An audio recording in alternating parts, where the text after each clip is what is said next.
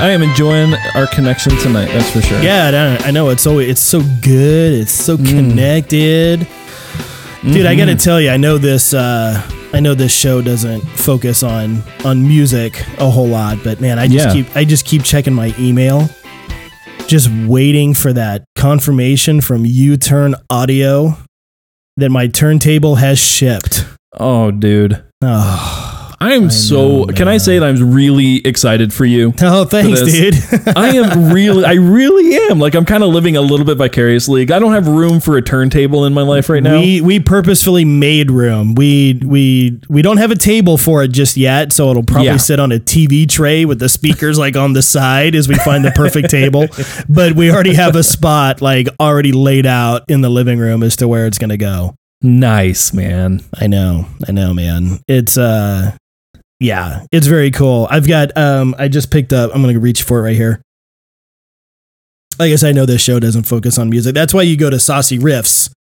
We do have a new show all- available too as well. So I know we were like three weeks um late getting to everyone, but I don't know. Do you know what album this is? That looks like a, a Tool album. You're right, dude. Tool Lateralus Yeah, that's yeah, awesome, dude. on yeah. vinyl. Oh, pulled and cut from the master tapes. mm, I know, right? dude. This is gonna sound That- so good. It's gonna be so rich. I you just rubbed it against the microphone in my ears. It sounded. I know, The plastic sounded even. the- Even the plastic sounded. Here we go. Let's uh, here, everyone. You get to listen to Tool. I couldn't even hear that. I don't know. I'll, I'll pretend like I'm putting a needle down. Mm. no, dude. I can't wait, dude. Like I said, man, I'm, Mm. I'm I'm living a little bit vicariously through that because that is. You showed me that turntable that you bought. And, I did, yeah. So, and I- dude, I- that is a sweet turntable. It is. I'm going to pimp those guys a little bit here uh, before we get into talking about nerdery and comic books. Uh, it's a company called U-Turn Audio. Yeah, and I think I think this applies because you know a lot of uh, comic book fans are aficionados of, of a number of different things, and not just comics, right? Uh, is uh, it's a company based in Boston, Massachusetts. Hopefully, they hear both of these shows and say, "Hmm, these guys are pretty cool." Uh, they build and manufacture uh, in Boston. Uh, it's a U.S. company. Uh, I think they only have something like 12 or 15 employees. You can check out their website. You go to uturnaudio.com. They have uh, pre-built turntables you can customize your own. I did my own customization. I didn't go crazy. I mean, you can get these things up to about you know darn near close to uh, about 900 bucks. I did not go that high, uh, but I did get speakers from them, the, uh, some higher end speakers. But uh, very cool company, and it's you know when you get into the turntable world without you know boring everyone to death with like just talk about superheroes when you get into the turntable world, it's it's it's very different than like buying CDs, right? I mean, you've got CDs. You know, I still buy music. If you listen to Saucy Riffs and Tasty Licks, Rex and I, we do enjoy our music subscription service. But I am a buyer of music. I like to own music.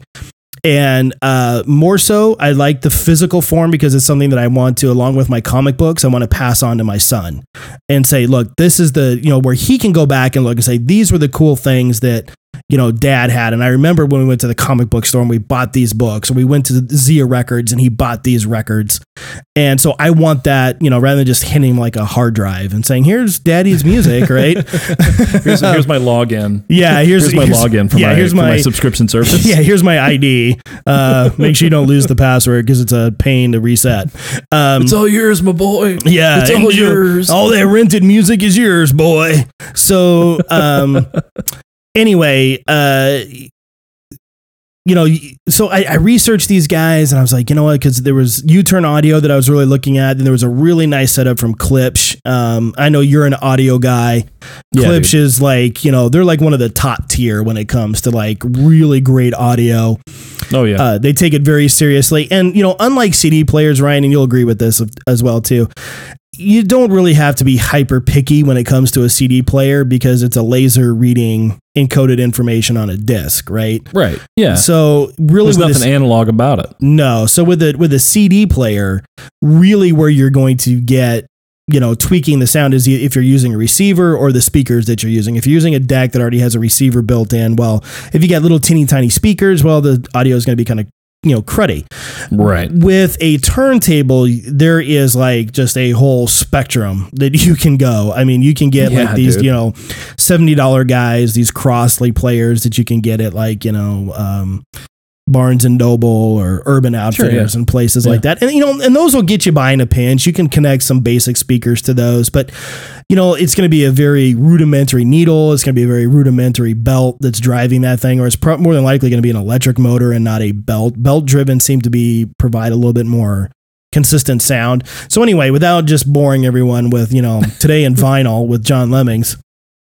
Um, I just, you know, I researched, came down to U-turn audio and Klipsch, and really what swung it is I was able to customize my turntable and I, you know, nothing against Klipsch. They are a great company. I have owned Klipsch products in the past. I will probably own them again.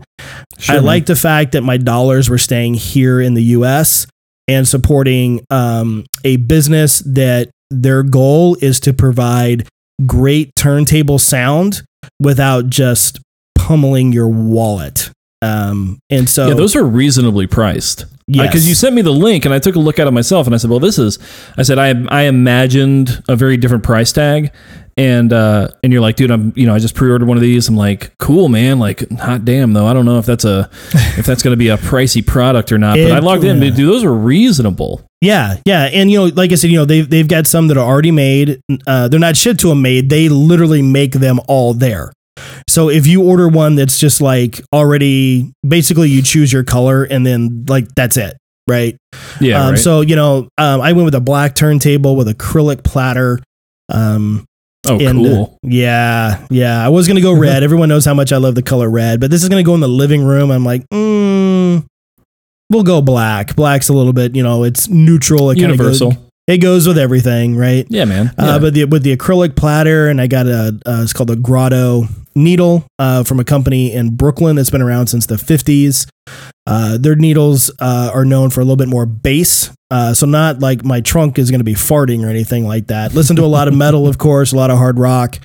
Um, I do like to feel that bass kick drum, you know, underneath my guitars and everything. So Oh, yeah, the- this needle promises to deliver on that. So, dude, I am excited, man. I am just nerding out. is it floating on magnets or anything like that? Like, No, no, that's not this, not this one. no, no, not this one. No. Uh, so, but this this Tool album that I bought uh, will not be listened to on my current system. It will be christened on the new one. Yeah, yes, dude. it will be christened on the new one. It's already it's out of its packaging and already in its vinyl sleeve, like us comic book nerds do with our comic books. It's in its Yeah, vinyl man. sleeve. Uh, yeah, so. Dude, I'm Dude, I hear you, excited, man. I, I know, I'm just- I get, I'm dude, I so- get I'm so excited for you, giddy talking awesome. about it. I know, it, dude. It was a chunk of change too. But as you know, Ryan, and listeners know, price is no object for me. Um, I just just, you're I- ready to Oh. you're ready to just just spend. You could Yeah. if it was ca- you could just cash it out. Just be like, I don't need to charge this on a card. I Probably when I get it, I'll just throw it away. I'll just be like, use it once, give it one give it one listen. just toss it. That sounded That's enough. amazing, right? So Can't, Joanna had for can't well, wait to listen to track two on my next turntable. Joanna, who's the realist uh, between the two of us, she's like, your expectations. Like, I know, I know, I need a temper because you know it's. Um, I could, like I said, I could have gone just all out. Basically, mine end, mine ended up being sort of a middle of the road, right? yeah, dude. will will sound infinitely better than the current setup that I have now. Uh, so she's like, expectations, like I know, just let me nerd for just a little bit, all right.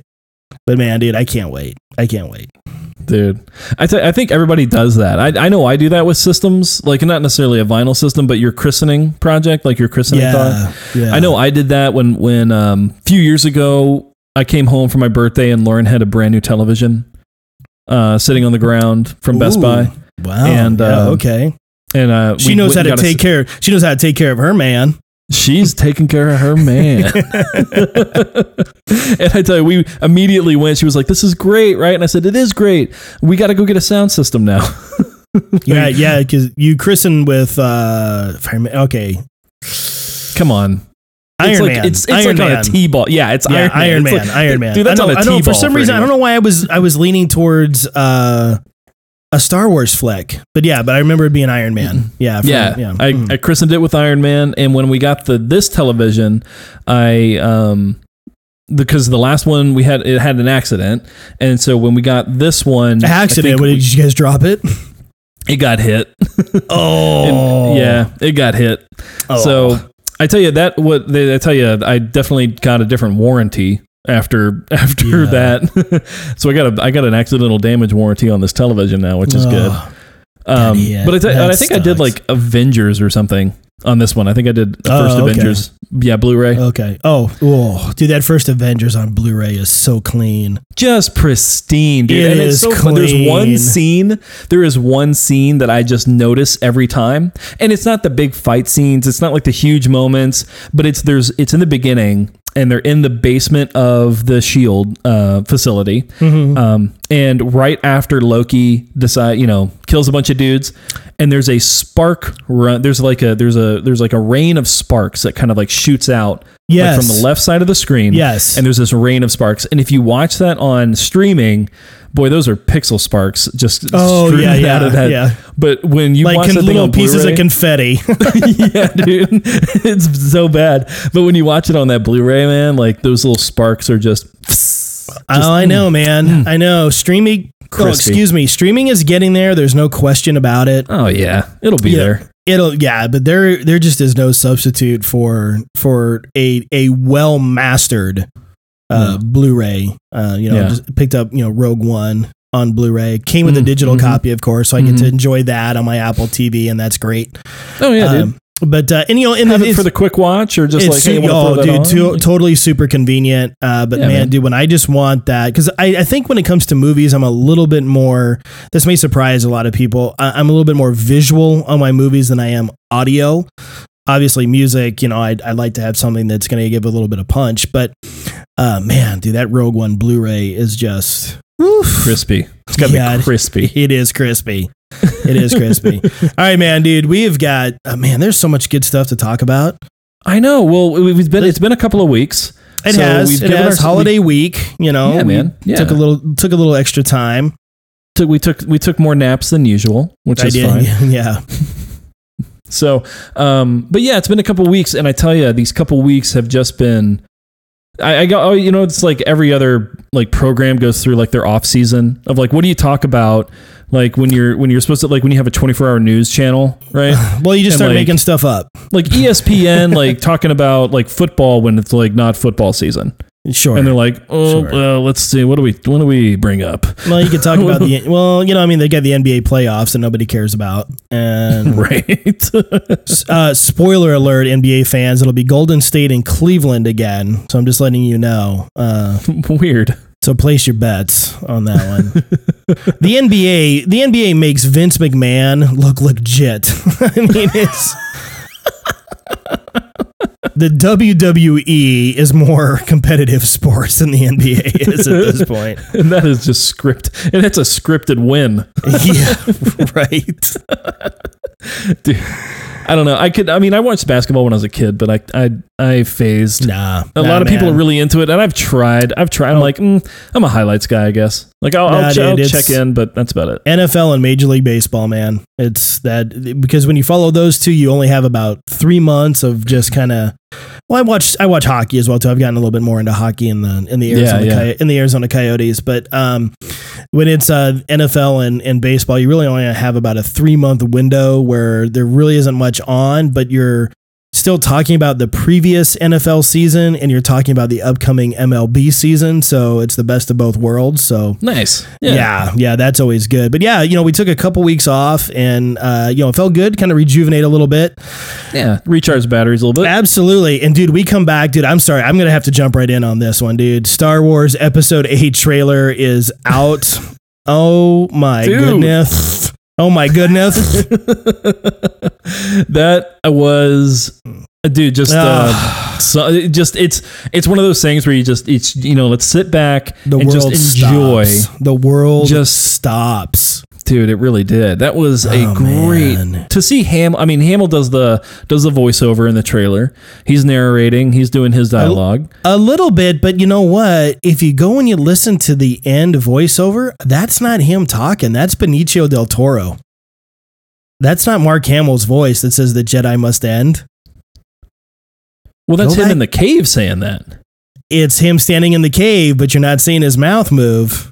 Ah man, I think I'm we're getting- I'm. Ooh, I don't know. I think we're getting I- misdirection. I think we're getting misdirection. Now, Oh, it's really cool because 100%. yeah, like Yeah. we always get Uh, misdirection. but uh, you know, whatever, whatever. Because Right, we know right. that Benicio del Toro is in it. His character does not appear uh, in the trailer. right. Uh, n- not really sure who he's playing, what role he's playing.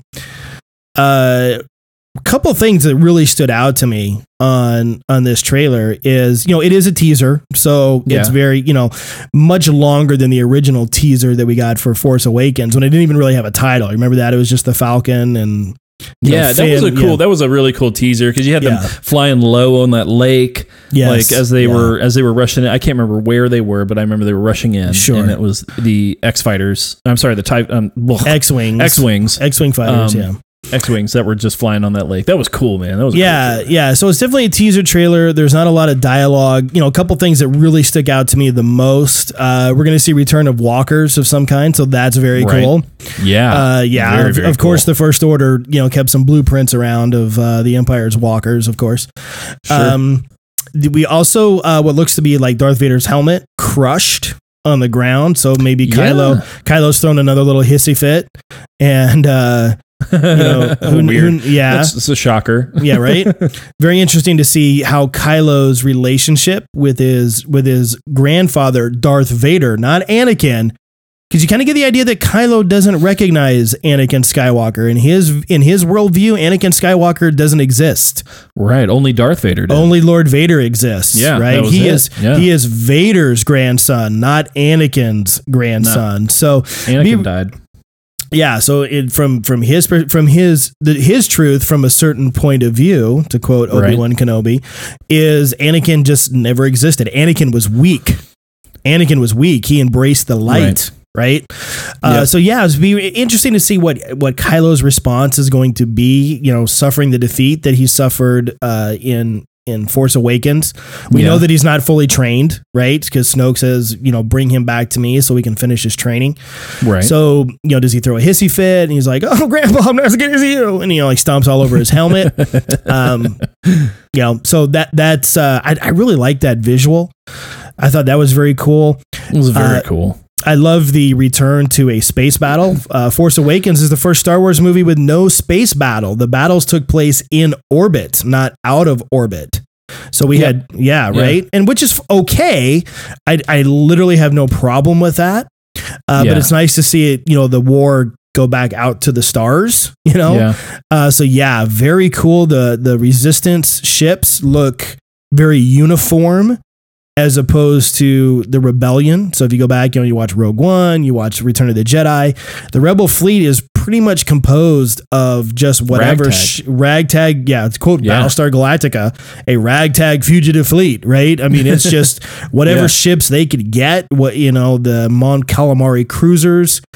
If you know your Star Wars lore, uh, those were actually cruise ships because the Mon Calamari, you know, Admiral Ackbar's people were not warlike. They were actually like a tourist spot, and those ships were actually cruise ships that were Oh. converted. Yeah, that were converted into warships. And so uh, it looks like, and uh, again, misdirection is everything with a Star Wars trailer. Rogue One, looking at you again, uh, is the Resistance fleet looks much more uniform. Like all those ships Mhm. looked very similar. So whether it's a Republic fleet, uh, fleet, excuse me, or the Resistance fleet, not really sure. Could be a third party too. Maybe Mandalores. Who knows, man? There could be all. They also look very Corellian in nature. Kind of look like the fronts of the Millennium Falcon a little bit when you take a quick look at them. So uh, Corellia is where the shipyards are at in the Star Wars universe, or at least one of them. So yeah, just a lot of just really meat to chew on Yeah. and just I and I love it because it's a trailer that leaves me with so many questions that I don't have answers to, and I'm totally okay with that because it's making me just nerd out and just love it that much more, man. Well, so- you know I'm not going to impugn a Star Wars trailer. I mean, it could have been sock puppets, and I would have been Yeah. like, best trailer ever, Ryan. Well, I mean, it, if don't mind my ignorance here, um, please, because I get I get a little. I don't. Um, I haven't do I haven't been into the I haven't been into the universe as much as others have, especially you.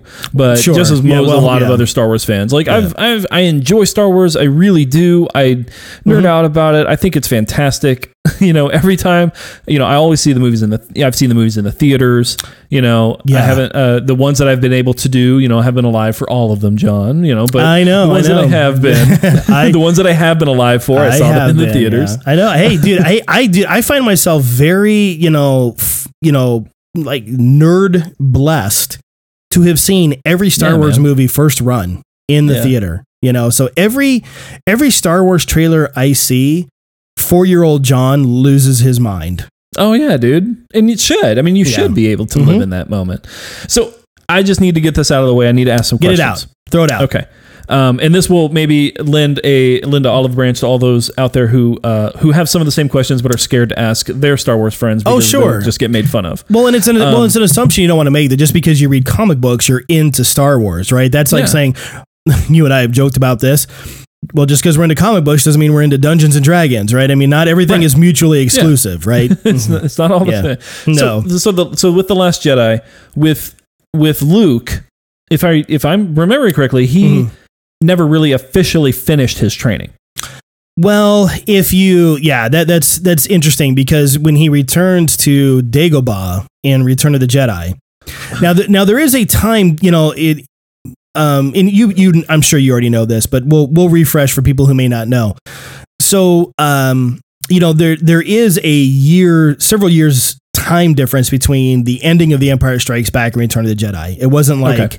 Oh, and then the next day Tomorrow. we went to Tatooine, right? Right. Yeah. Now, The Last Jedi will be the first Star Wars movie to literally pick up where the previous one left off.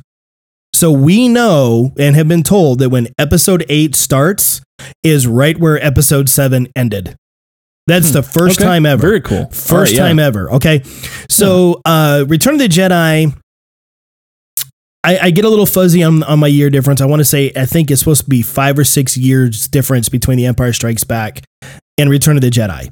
Okay. Uh, and and you know you can kind of put that together because you know Lando and Chewie go to Tatooine to to track down Boba Fett, try to get to Boba Fett before he gets to Jabba's palace. So there's all this intermediary stuff that's that's taking place between these two stories, right?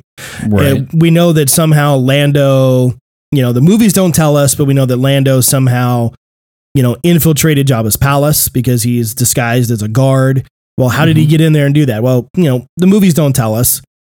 The legacy books do the stuff that's not canon, but those don't count anymore. So you gotta you gotta throw those out. Okay, those are just called legends now. That's not Okay. official story. Okay. So we know that there's several year difference between the two. Now it's it's safe to assume that Luke probably continued to work on some things, right? Sure. And- yeah. I can't imagine he just stopped. Like, all right, I got it. got got my got my butt kicked, so I'm just gonna stop, right? I got my I got my laser sword, so I'm sure, sure. And so you know when he returns to Dagobah uh, in Return of the Jedi, you know after uh, rescuing Han and uh, all of that fun excitement on Tatooine, he goes back to Dagobah and he, you know he tells Yoda, he says, "Well, I'm here to finish my training," you know, and Yoda's like, "No more training do you require?" Right? Uh, and then Luke says, Okay. "So I so I am a Jedi," and then Yoda's like, oh, "Hold on, Tiger." Um, and we and we can also we can also you know take some pieces from the uh, prequels in that you know your training ended and then you went through what's called the trials okay and Okay, the, the yeah. trials were were it was not like this uniform okay ryan it's time for the trials right uh what ended And I, up and I come back to you with a checkbox, and I say, yeah "Cool, I okay i got yeah i got this i got this i got this did i pass right uh right. because if you remember, if we go all the way back to Phantom Menace, right? Qui Gon wants to take on Anakin as uh, an apprentice. The council Right, yeah. says, "Apprentice, you already have," right? And then Qui Gon right, right. says, "There is nothing more Obi Wan can learn from me." And Obi Wan says, you know, I'm ready to take the trials. And then Yoda gets to stick up his rear end and says, you know, our own counsel will we keep, right? On who is ready for the trials, which Right, yeah. paints a picture of the arrogance of the Jedi. The Jedi aren't always super noble and doing the right thing. And I think we're going to see that Luke figures that out at this point. It's like, Yeah. you you know, go back and rewatch the prequels under the lens of episode seven and soon episode eight. The Jedi did not have it figured out. They were they were arrogant at times. They allowed the Sith to happen literally right under their noses. They didn't even see Well, it they coming. were. Yeah, there was a lot of bureaucracy. they in got the, so in the prequels. They, they got so caught There up in their own tradition, and and, Yeah, man. and remember, and, and Obi Wan tells Qui Gon, "You would be on the council if you just simply, essentially, played the game." yeah, played ball. Yeah, And Qui Gon play didn't want to play ball. be, you'll be here. yeah. Yeah. And Qui Gon didn't want to play ball. Qui Gon kind of flirted with the dark side a little bit as well too, and you can kind of pick up on some of that. He, at times, was acting under selfish reasons, right? I mean, he was so Sure. convinced that Anakin, you know, brings this balance. So anyway, getting back to your original question, um, you know, essentially Luke, in terms of what he was going to be able to learn, he already had in terms of Okay. well, I can lift rocks and I can jump and maybe his lightsaber skills need a little bit of work because he's kind of you know choppy choppy with his lightsaber. Sure. Not a lot of finesse happening Sure. there, uh, which is to be expected. I mean, you've got a 900 year old teacher and. Basically, he was getting the crash course of all crash courses. What was next? Yeah. Yeah, what was next for And Luke? his next big fight was with Vader, who yes, had been honing those skills for, for forever and a day, right? and so Luke's what was next for Luke was his trials. And Okay, so he never got his trials in. well, he and he connects the dots when he defeats Vader and cuts off Vader's hand. And you know the Emperor's like good, good, you know, and he's doing his creepy pedophile laugh. That um, that's when you know Luke looks at Vader's hand; it's all you know a cut off again, and he looks at his hand, and that's when he realizes he just passed the trials. Hmm. So even though the trials was never like specifically spoken to him, though, if you want to take a deleted scene from Return of the Jedi, Luke finds Obi Wan's old books and that teaches him how to build his lightsaber. Okay. Okay, all right, fair enough. now enough. that's not in the movie, so technically it's not canon, but you can maybe kind of use that that maybe Luke read somewhere about these trials. And that's when Luke, Yeah. you know, looks at the Emperor, looks at Vader and says, "I am a Jedi like my father before me." He knew Okay. at that moment he could strike down Vader, kill him, Right. Yeah, okay? And would he be justified if he did so? Yes.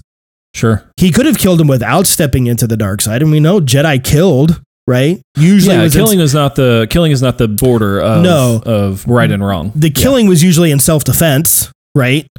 Sure. Uh, but Vader was defenseless. You know, the respirators working overtime. Luke's light side energy was just absolutely hammering Vader's dark side energy. I think that gets lost sometimes in understanding the battle between the two because there was a light and a dark battling at the same time. And there was an inner battle that Vader was dealing with as well, too. And, you know, so Vader's respirator's like, you know, he's wheezing. Yeah, Yeah, and so th- and I think Luke at that moment, that's when he realizes now I'm a Jedi. I have the power to end him right now, but I'm not going to. That's what So makes me a Jedi.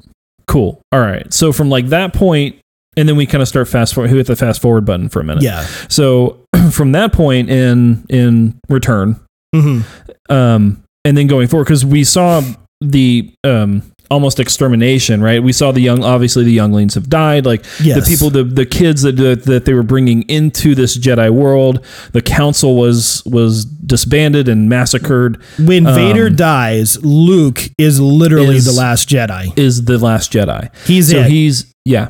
So He's. Now you've got force. having- you have force sensitive people, right? We saw that in Rogue One in, in, with in the Rogue Guardians One, of the saw that. Whills. right? Um, yeah. You've got the dark side priests that hang around the Emperor. We see one in Rogue One that hangs around with Vader.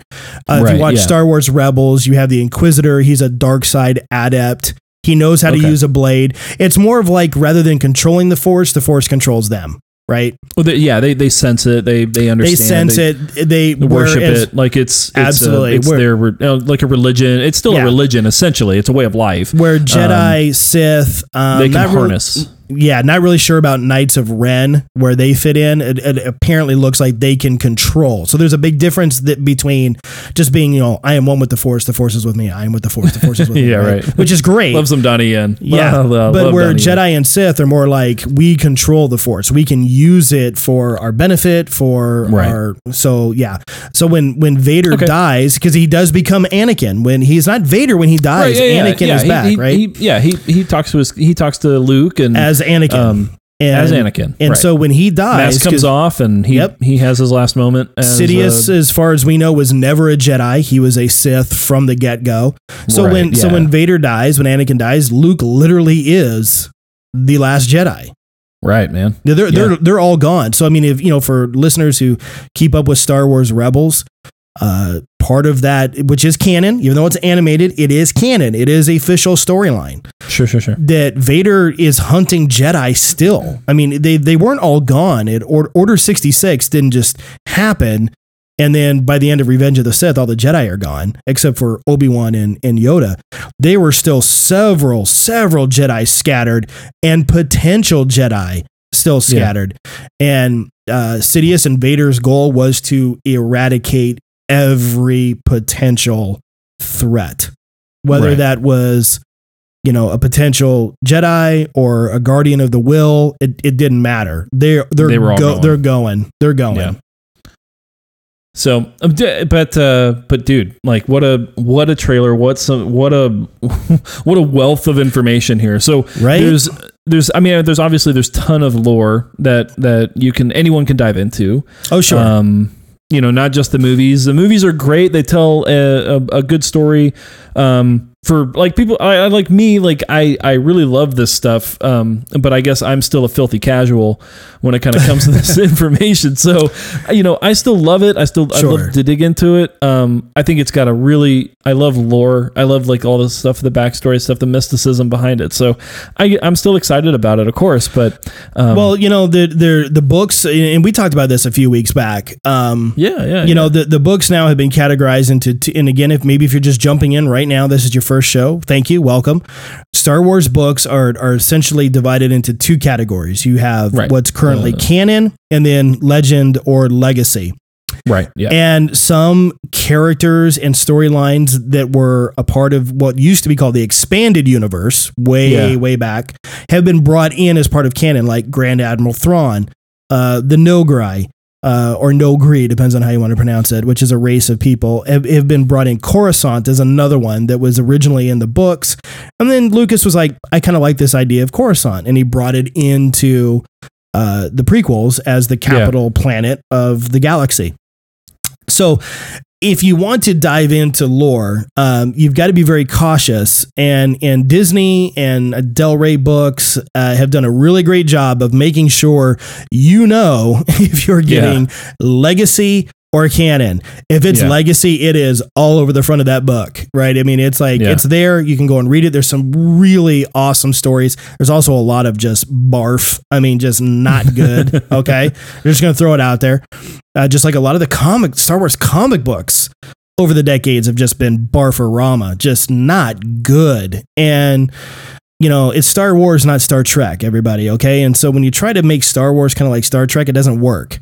Right. Can- yeah. Now, J.J. Abrams proved you can make Star Trek like Star Wars, and it Yeah. works. But it's kind of works. it's kind of that does work, but you can't go the other way around.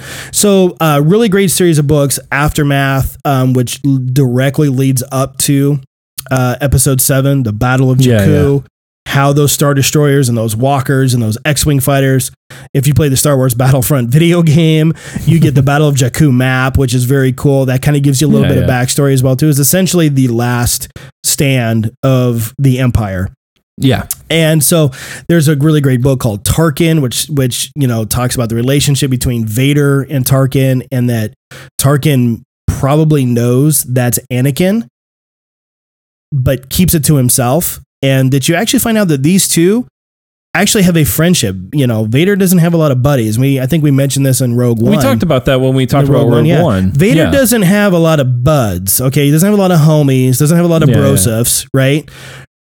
But there's something about Tarkin that Vader has an incredible respect for. Yeah. And I just rewatched A New Hope just a couple nights ago. Grand Moff Tarkin is the only person who refers to Vader as my friend. And you Yep, see in. Rogue Yeah. One when director Krennic goes to Mustafar uh, to, you know, essentially, you know, cry and moan to Vader. Oh, that's when he was selling about selling out Tarkin yeah, to Vader. He's and selling Vader out. he- him- he's attempting to sell out Tarkin to the wrong person. Well, yeah, because he gets he gets uh, a little tongue tied. Yeah, yeah. Don't choke on your aspirations, director Krennic. so, a very cool book if you just want some more insight into the relationship between Vader and Tarkin, because Yeah. Vader was not Tarkin's little lapdog in Episode Four. Some people think that it's like, well, what did Vader do so wrong that he's Tarkin's lapdog? No, no. Tarkin knew exactly the pecking order of Yeah. of the Empire because Vader holds Yeah. no rank. He can essentially do whatever he wants, right? Right. Yeah. Uh, but there is this incredible mutual respect between Tarkin and Vader. there has to be a relationship there. yeah, that extends all the way back to the Clone Wars. Yeah. and there that- Mm-hmm. has to be a relationship. Yeah, Like there has to be some base, a basis of relationship there to work together to like to build the empire. Like Uh-huh. it's got to be there. yeah, and it's uh, it's just it's really interesting that there there was this unique. I guess you could say friendship between two very key villains, you know, Right. in yeah. the Empire, and Vader held Tarkin in some pretty high regard. You also Yeah, see man. that with Admiral Piet in The Empire Strikes Back and Return of the Jedi. Empire Strikes Back, Vader's killing Star Destroyer commanders left and right like it's no big deal. But Admiral Piet, who he promotes on the fly, one of my favorite scenes in The Empire Strikes Back, when Admiral Ozzel comes out of Lightspeed too early, you know, before getting into Hoth. Yeah. Okay. Um, yeah. Yeah. Yeah. yeah, and yeah, General Veers gives the information to Vader. He's like, well, you know, or is it? Yeah, yeah, General Veers. He said, you know, Admiral Ozzel felt, you know, uh, surprise was our was our uh, best advantage, and you know, Vader's like, you know, Admiral Ozzel's as clumsy as he is stupid. You know, just, you know, and then when he spins around in his chair, you know, and Admiral Ozzel comes up on the screen, and you got Captain Piet right there, and you know, Admiral Ozzel's all, oh, Lord Vader, you know that he's choking. And vader doesn't even acknowledge that that fool was talking and he's talking right to captain piet he gives Yeah. him orders. Ozzel falls down. He goes you're in command now admiral piet you know and just then his thing closes you know and just like and and piet blows it a couple times as well too but vader allows him to continue leading you know the the imperial fleet and Yeah, so man. it's interesting to know what the relationship is between those two because he doesn't let Admiral Ozzel, you know, Captain Needa goes to apologize directly to Lord Vader. Bad move, Yeah. right? Apology Yeah. accepted, Captain Needa, you know. but yet Admiral Piet is kind of allowed he- he's got a little bit of a free pass, you know, kind of like Tarkin. So it it it shows that while Vader is definitely just, you know, consumed, he's hatred, he's rage, he's pain, he's anger, Right. Yeah.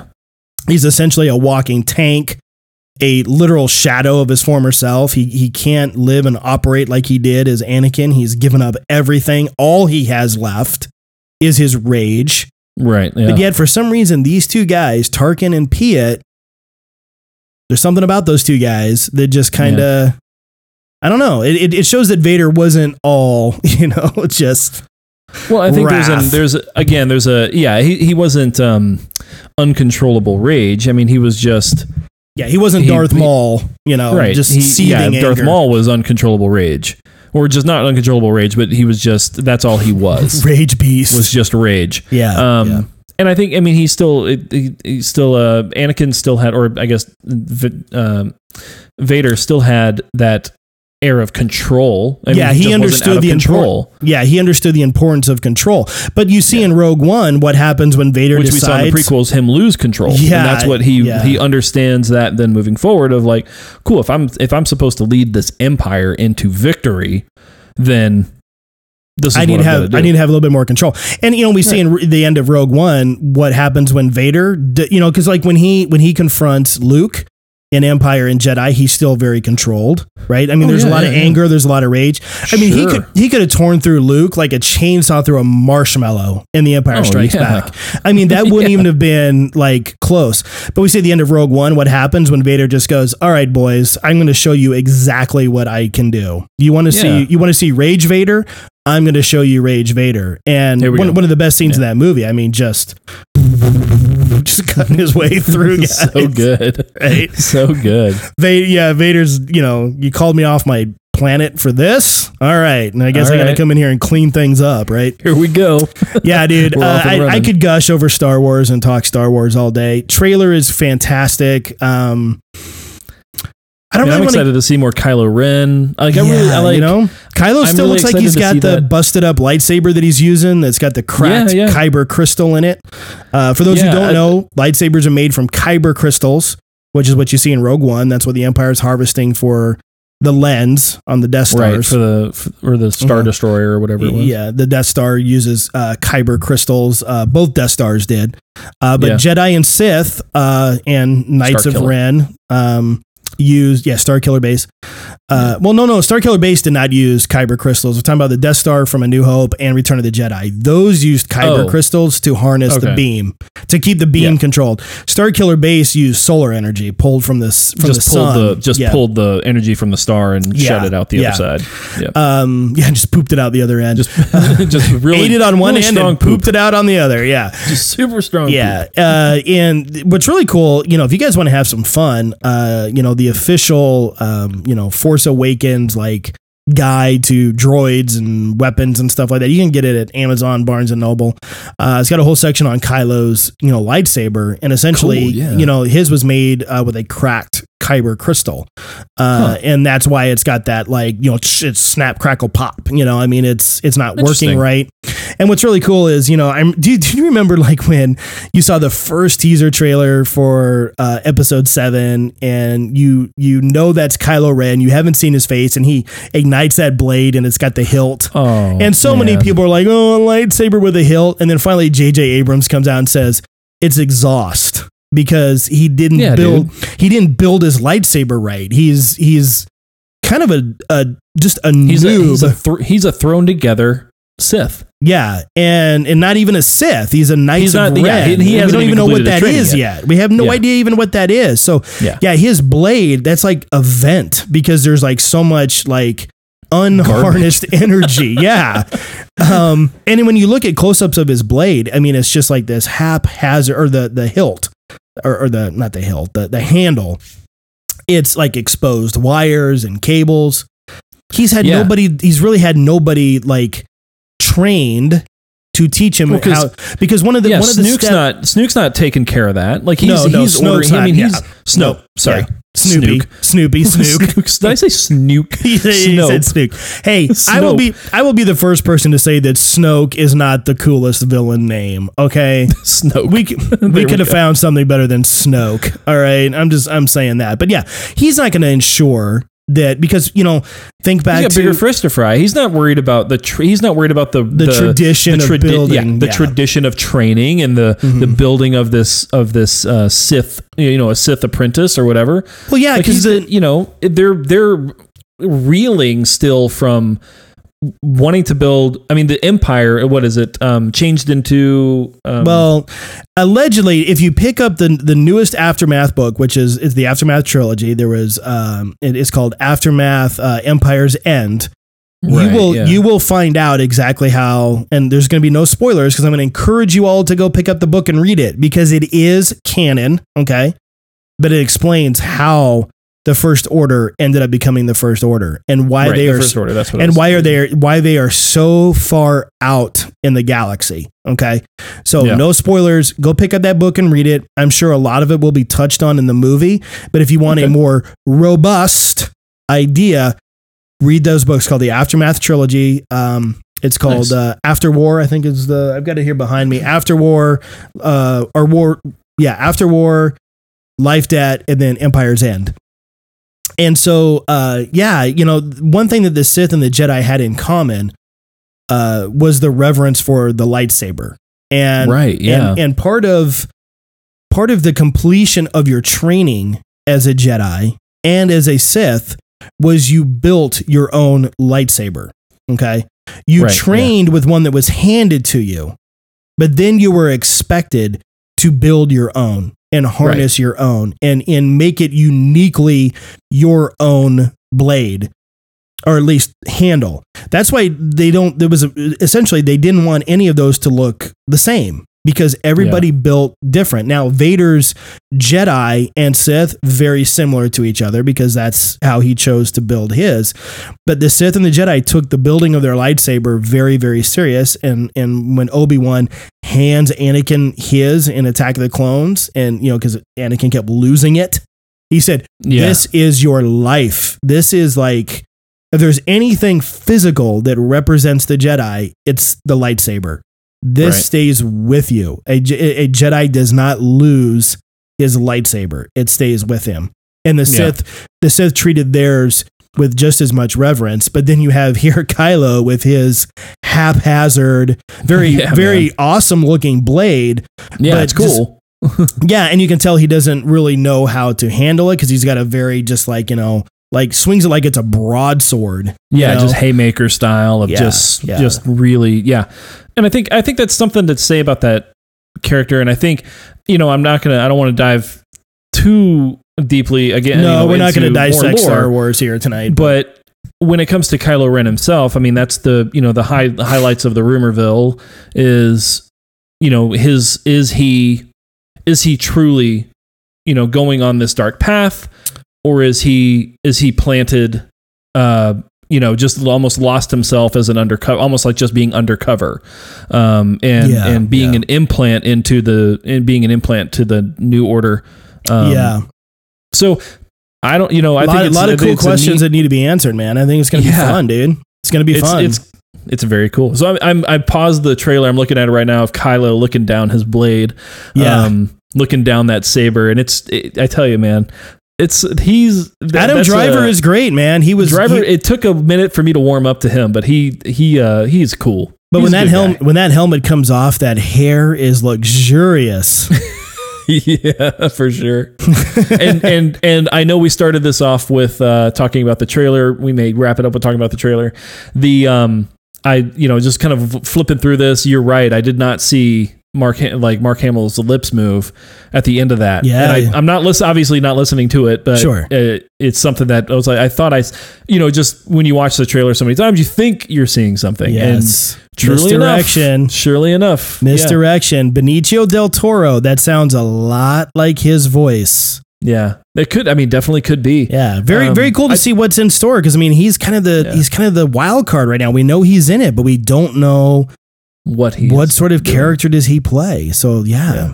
good I stuff, those, man. Those those fighter jet or those those little flyers that are that run on this that are skimming the top of that planet with, With all that red dust. yeah, That's man, they just ugh, you know how to Star do it. Wars, dude, it rules, Just man. know what's going on. Star Wars rules. Okay, dude. Yeah, I could keep gushing about Star Wars. Let's move on. Let's move on to this to the second big trailer that happened last week.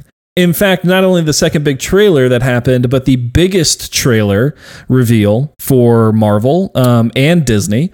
Yeah, Uh, yeah. Disney that's- again, man. Here they come. Here right they yeah like the money makers here but yeah the it, it, i think it was official the biggest trailer reveal for marvel and disney was thor ragnarok Yep. um and because i tell you there hasn't other th- i can i guess star wars episode 8 is his own beast but we got to stop talking about that but thor ragnarok Yeah, has I'm been sorry, one of the no- most talked Nothing's gonna top Star Wars in in 2017. I mean, we know Spider Man will make money. Wonder Woman, which is just a few weeks away, that's gonna make money. Justice League will Oh, make sure. money. Uh, uh, Guardians is gonna make money.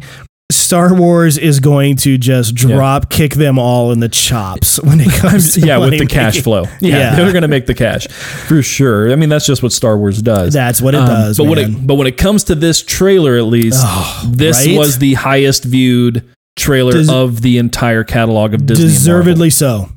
Yeah, Deservedly so. We've been waiting Oh, without without a, Pleading. a hint. pleading, begging, begging for a Ragnarok trailer. Just uh, from uh, director, I think is what Watiki. I want to say. Yeah, I you pull that up. again. Yeah, but um, golly, uh, Clickety clack, clickety clack, clack, clack, know, clack, dude. I got clickety my, I clack. got my clickety clack keyboard over Yeah, here. Yeah, you do. Um, let's see. Yeah, Taika Wa- um, Waititi. Okay. Um, Waititi. Uh, he. We've been just. It's just been w- just waiting in the wings of just. Can you give us something? And we got a view of Hulk armor not too long. You know, last year. Um, yeah, at a it, uh, Comic-Con, kind at of Comic Con. hmm Yeah, And it was behind the glass case, right? You couldn't Yeah, touch yeah. it. You couldn't get. Yeah, any. any It was so. It was like red, and it was like one of those things of like, oh, Planet Hulk, Planet Hulk, Planet Hulk. Are we getting anything about that? And more rumors, and we are thinking, okay, it's gonna be themed. It's just gonna be kind of winked at, and then we get the trailer of the Coliseum. Yep. and Planet Hulk is here. Yep. Like we have it, uh, and And thank you for not telling us how he got there yeah, in the trailer, right? oh my gosh, no, don't, yeah, not spoiling that whatsoever. Zack Snyder, are you watching? Again, Zacky boy, we implore you, my friend.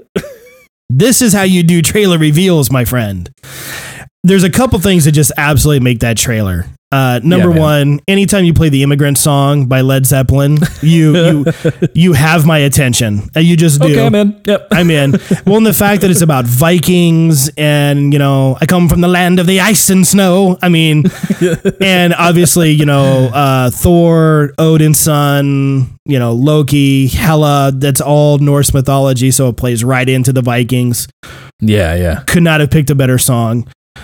Cate Blanchett looks just awesome. Spot on. Looks fantastic. Evil sexy. I mean, just no question. Oh, and yeah. you, you know, and you got to give it up to this chick. She, she, chick. She's, uh, she's a woman. All right, a chick. this, this up, this newcomer, Cate Blanchett, Up and um, comer. yeah, is you know she she has a penchant for being a little strange. If you've ever seen her in interviews, she's not your typical you know Hollywood leading lady, right? You Yeah. don't you don't see her in the tabloids. You don't see her making the rounds on Fallon and Colbert and Conan and stuff like. Well, Conan maybe would have her because Conan's She cool. does that. Dan, she, it's almost like that Daniel Day Lewis. Like Yeah. she's a hermit. Yeah, and then she does movies. she does these, you know, I mean, Lord of the Rings, you know, she's ju- in The Hobbit. She, you know, she was in The Hobbit as well too. Queen Elizabeth. She played Queen Elizabeth recently. Uh, you know, she is she's an amazing actress. And Natalie Portman, I'm looking at you, sweetheart. She's not she's not worried about her legacy being tarnished by being in, by being in a comic book movie. Yeah, right. She is going to tear it up, dude. She you can tell that she is The loving this role. Just the, the, the first few seconds of the trailer, they give you right away. Yes. Mjolnir gets it just she just and crushes just gets it. crushed. Right? And, and, and it just, I tell you, watching watching that hammer get thrown and her just one handed just Catches it. Nah. the Nah. goddess the goddess of death. Yeah, dude. All in and just crunch. Just Yeah. man, oh, that's I know, so- right? I was watching. Uh, I was watching. Uh, She's, uh, I'm a not. Hey, I'm not afraid to admit it, man. She's making me fall in love, dude. I mean, she just she has that confidence. She has that confidence, and you're just like, She she knows how to she knows how to play a role, dude. she don't, dude. Seriously, she knows how to play a role, and she throws Yeah. herself into that character. Have you ever seen The Aviator with um, Leonardo DiCaprio? I think I saw it once in the theater. Check it out. It's on HBO all the time. I right. mean, yeah, it's on. I'll take a look. she is in that supporting role. She is fantastic. And dude, I, I think she is going to be an incredible addition. Even if it's just a one shot, maybe she's just in Ragnarok and that's it. I, th- that's totally fine. I think, Yeah. I, though, she could definitely play a big part in the Infinity War. Uh, but you know, who knows? Who knows what her contract is? Right. E- even if it's Yeah, only who knows? oh, even if it's only a one shot deal, you you know you're going to get someone who is going to throw themselves into this character, and you see it in the trailer. She she what says three words, maybe four, you know, Right, and yeah. already she's on like Loki level of like yes, this is a great Marvel movie villain, and she's gonna rock. I'm looking forward to seeing. I'm looking forward to seeing her and Tom Hiddleston on the screen together. Oh yeah, you know it's just to be great, man. Oh yeah. So just to kind of hit the highlights on that cast, obviously, you know, um, Cate Blanchett, um, but you have uh, Tessa Thompson, uh, who is playing yes, uh, yes. Uh, let's see. I don't know her. Uh, yeah, I'm going to pull Valkyrie, it up right now. Yeah, Valkyrie. Yeah. hmm Who's playing Valkyrie? Um, look, look, she looks obviously looks great. Uh, Oh, yeah. Tom Hiddleston, Cate Blanchett, um, and then um, What, of course is Jeff? What is Tessa Thompson known for? I know she was in uh, um, Selma? Creed. Selma. She, was in She Creed. in Selma. oh, Westworld. Thank you. I just they, they just told me right now. She's in Westworld as well too. Yes. Yeah. That's it. Okay. Yeah. Good for her, man. This is a good role for her. Good role. Yeah. I mean, it's uh, it, dude. Just a knock. Just a five star trailer. Honestly, and it's Uh, uh, dude, you, yeah, you, you, you can't it's dance just a around five star trailer. It's so good. It was Jeff a great Goldblum, trailer. Great trailer. You have action. You have the great action. You have the great music. The immigrant song. I'm going to say it The again. Immigrant- The immigrant song by Led Zeppelin. Oh, and you you know, Ryan, Disney paid some dollars for a Led Zeppelin tune. Those guys don't license their stuff out on a whim. Okay. Yeah. So you know they paid some money to get the immigrant song uh, in that trailer. And I couldn't imagine anything else playing in that trailer. D- yeah. that. Once you hear that matched up with everything going on, like okay, yep, Yeah. mhm, I'm you know, yep. you and I commented when when we saw this trailer that you know it has a very uh, to each other that it has a very Guardians feel to it. Yeah, yeah. The the the art, the color, The art, the, colors, a little bit of a '70s homage. title sequence. yeah, yeah. '70s homage. Uh, but what an amazing! Just like we've seen with the Justice League trailers, yeah, man. a nice tone shift for this for this character in a solo film. So needed for Thor too. Yeah, like not not that the- we hate Thor and and Thor: The Dark World. They're a part of the MCU. I still enjoy them. Uh, the Dark World has some pretty amazing scenes in it. It just I like so to watch The Dark World much more than I watch the first one. the first one, yeah. But it, Yeah. they feel so heavy, you know, especially the Dark World because it's like you know the Dark Elves, the Dark Matter. It ends up being an Infinity Stone, and it's just kind of like we're kind of thrown into some like stuff, and we're we're expected to know, you know, what's going on. Um, we're so expected to know who grandiose. these. Yes, thank you. Good word usage, my friend. That's all I have. Right? that's that's the only word I got left. and, and not saying that we have to dumb down these movies, but Ragnarok looks like it's going to be a nice tone shift.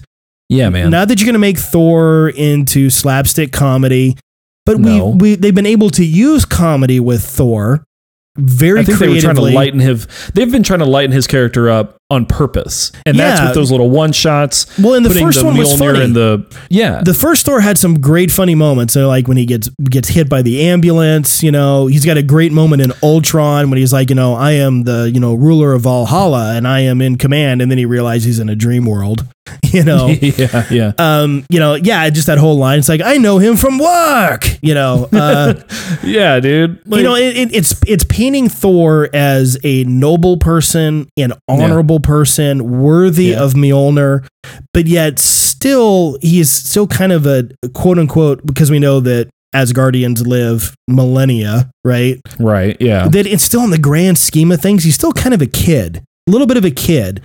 Not that he's like you know uh, uh, a naive, doesn't understand what's going on Right. but even though he has tremendous knowledge of, of things that the earthborn heroes don't know right, Right.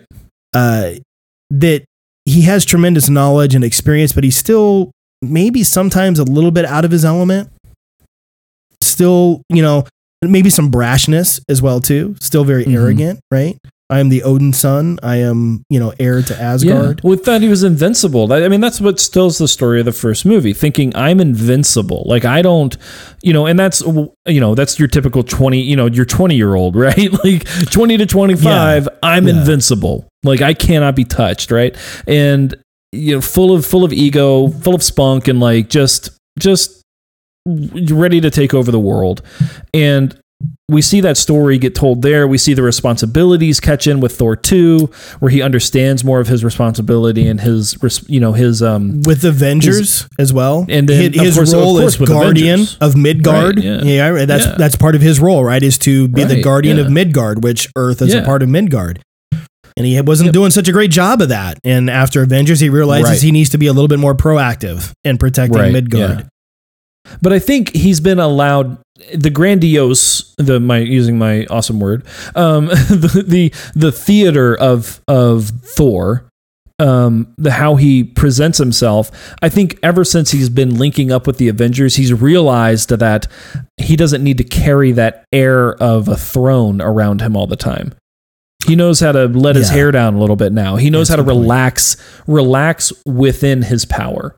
And we and I think that's the perfect picture of that is right at the end of that trailer is when he's like when he just yes I know him from work Like, yeah, he's my is- teammate, right? yeah he's my like friend. he- this is my friend. I know this he, guy. he knows how to he knows how to access that side of himself and i think that is so important to that character to see that arc happen to where we see this learning this arrogant to i've got to be seriously protecting to no i can relax in my power. Yeah, you know that that Yeah. that generational shift that he's going through. And i think it's obviously very very cool to to become more of a fan of thor especially with this trailer.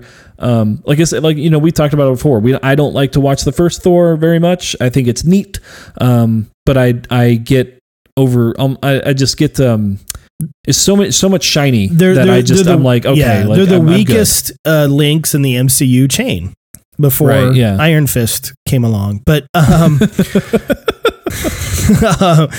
Iron Iron Fist. talk about show- thor we got to talk about thor first Back to Thor. Back to Thor, John. Back to Thor. Um, yeah, dude. It's uh, yeah. I I just I'm super excited about it, and and you know, it, it's not you and I not liking the Thor character on film. I like him. He's fun. Yeah. He he's great.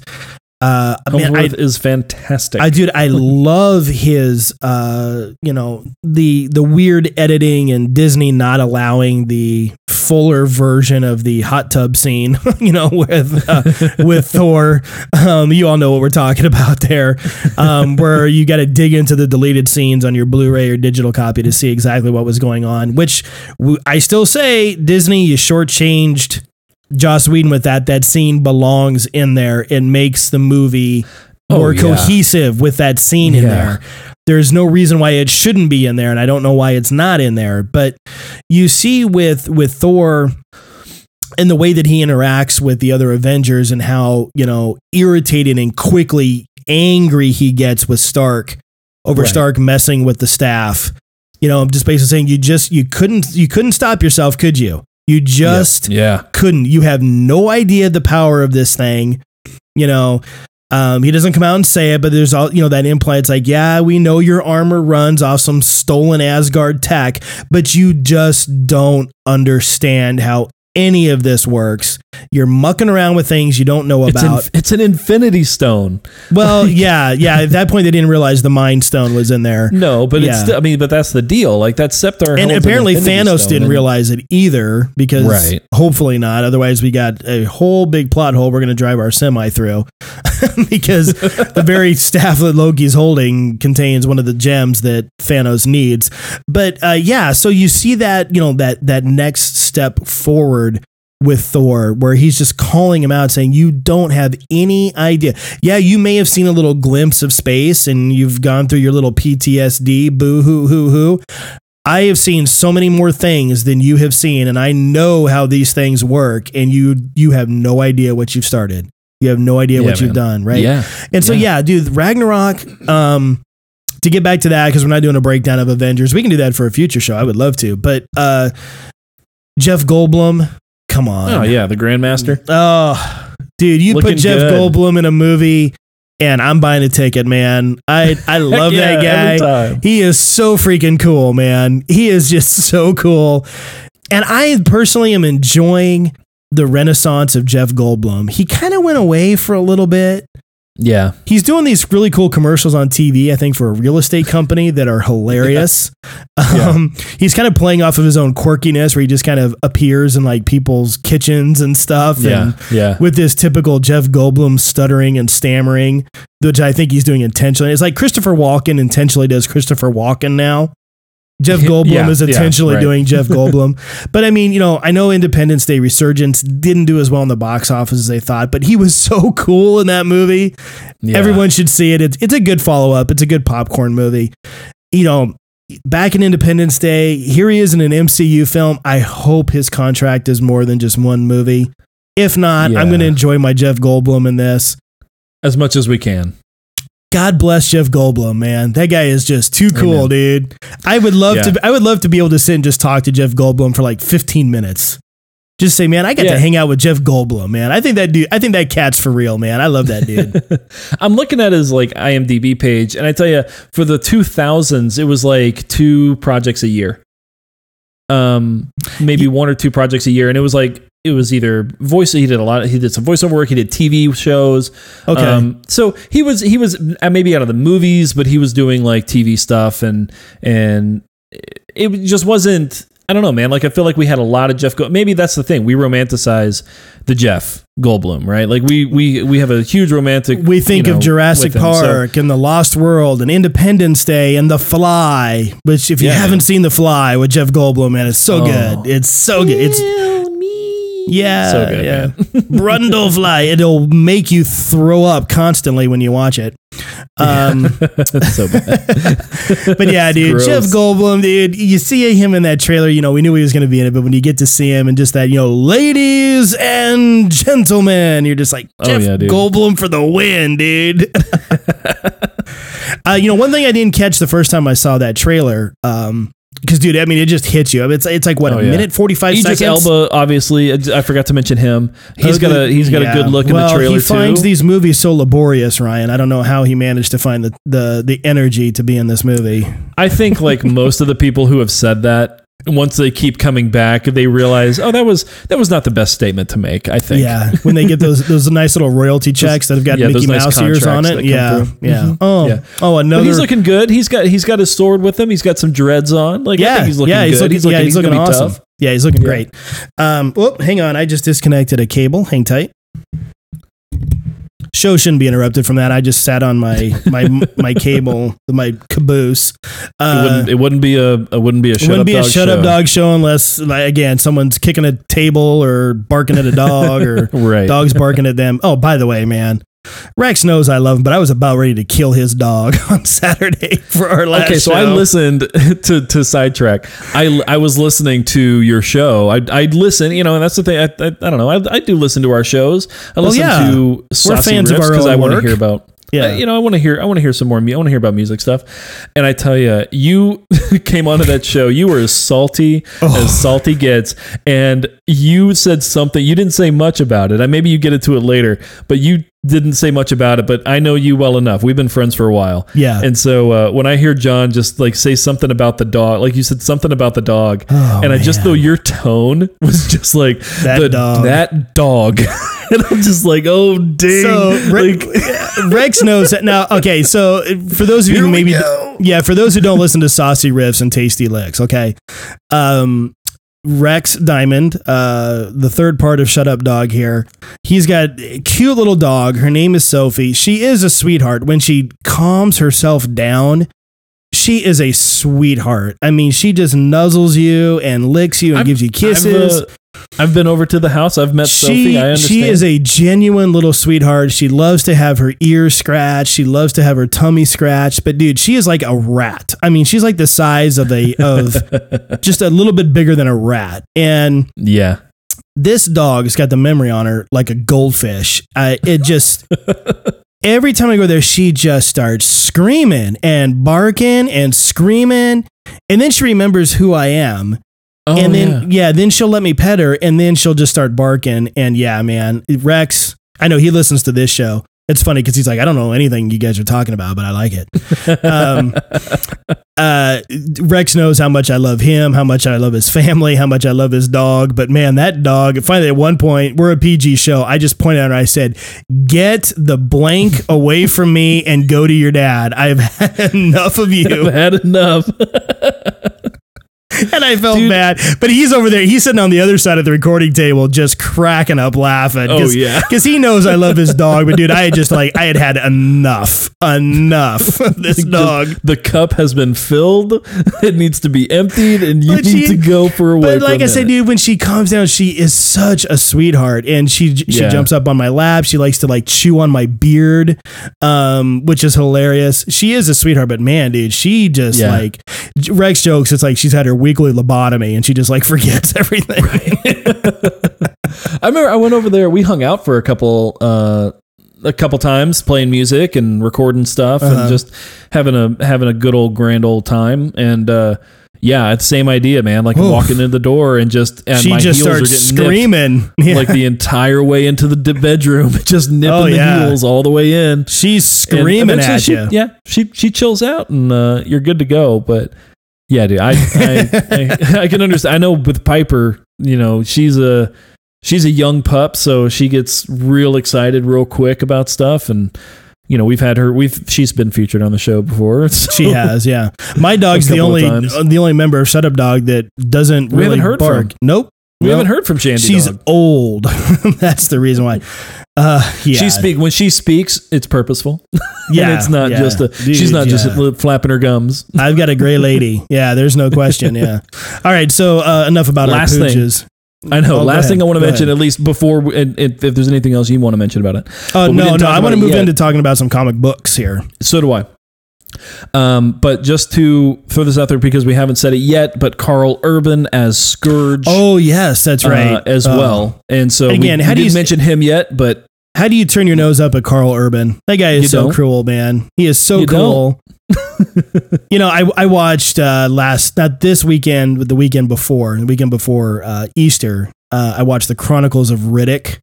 Right. Okay, yes, there is so much melted cheese all over that movie. Oh, Um, 100%, dude. but it Although is those- so cool, Pitch dude. Black was like its own little thing, and then like Chronicles happened, and you're Yeah. like, what? This is Oh, what happened? I love it. like, what happened between Pitch black? I know Black Pitch, and Pitch Black. Yeah, Pitch Black is a great, great movie, and Yeah. it, and it stands on its own. It's not an Oh, it really does. It kind of looks like an alien ripoff when you first look at it. It's really not. It's really From a, not. from a distance, maybe. Yeah, I, I, can Some- see that. some similarities. See a case. I Some a similarities, case. but man, it is a great sci-fi movie made on the cheap.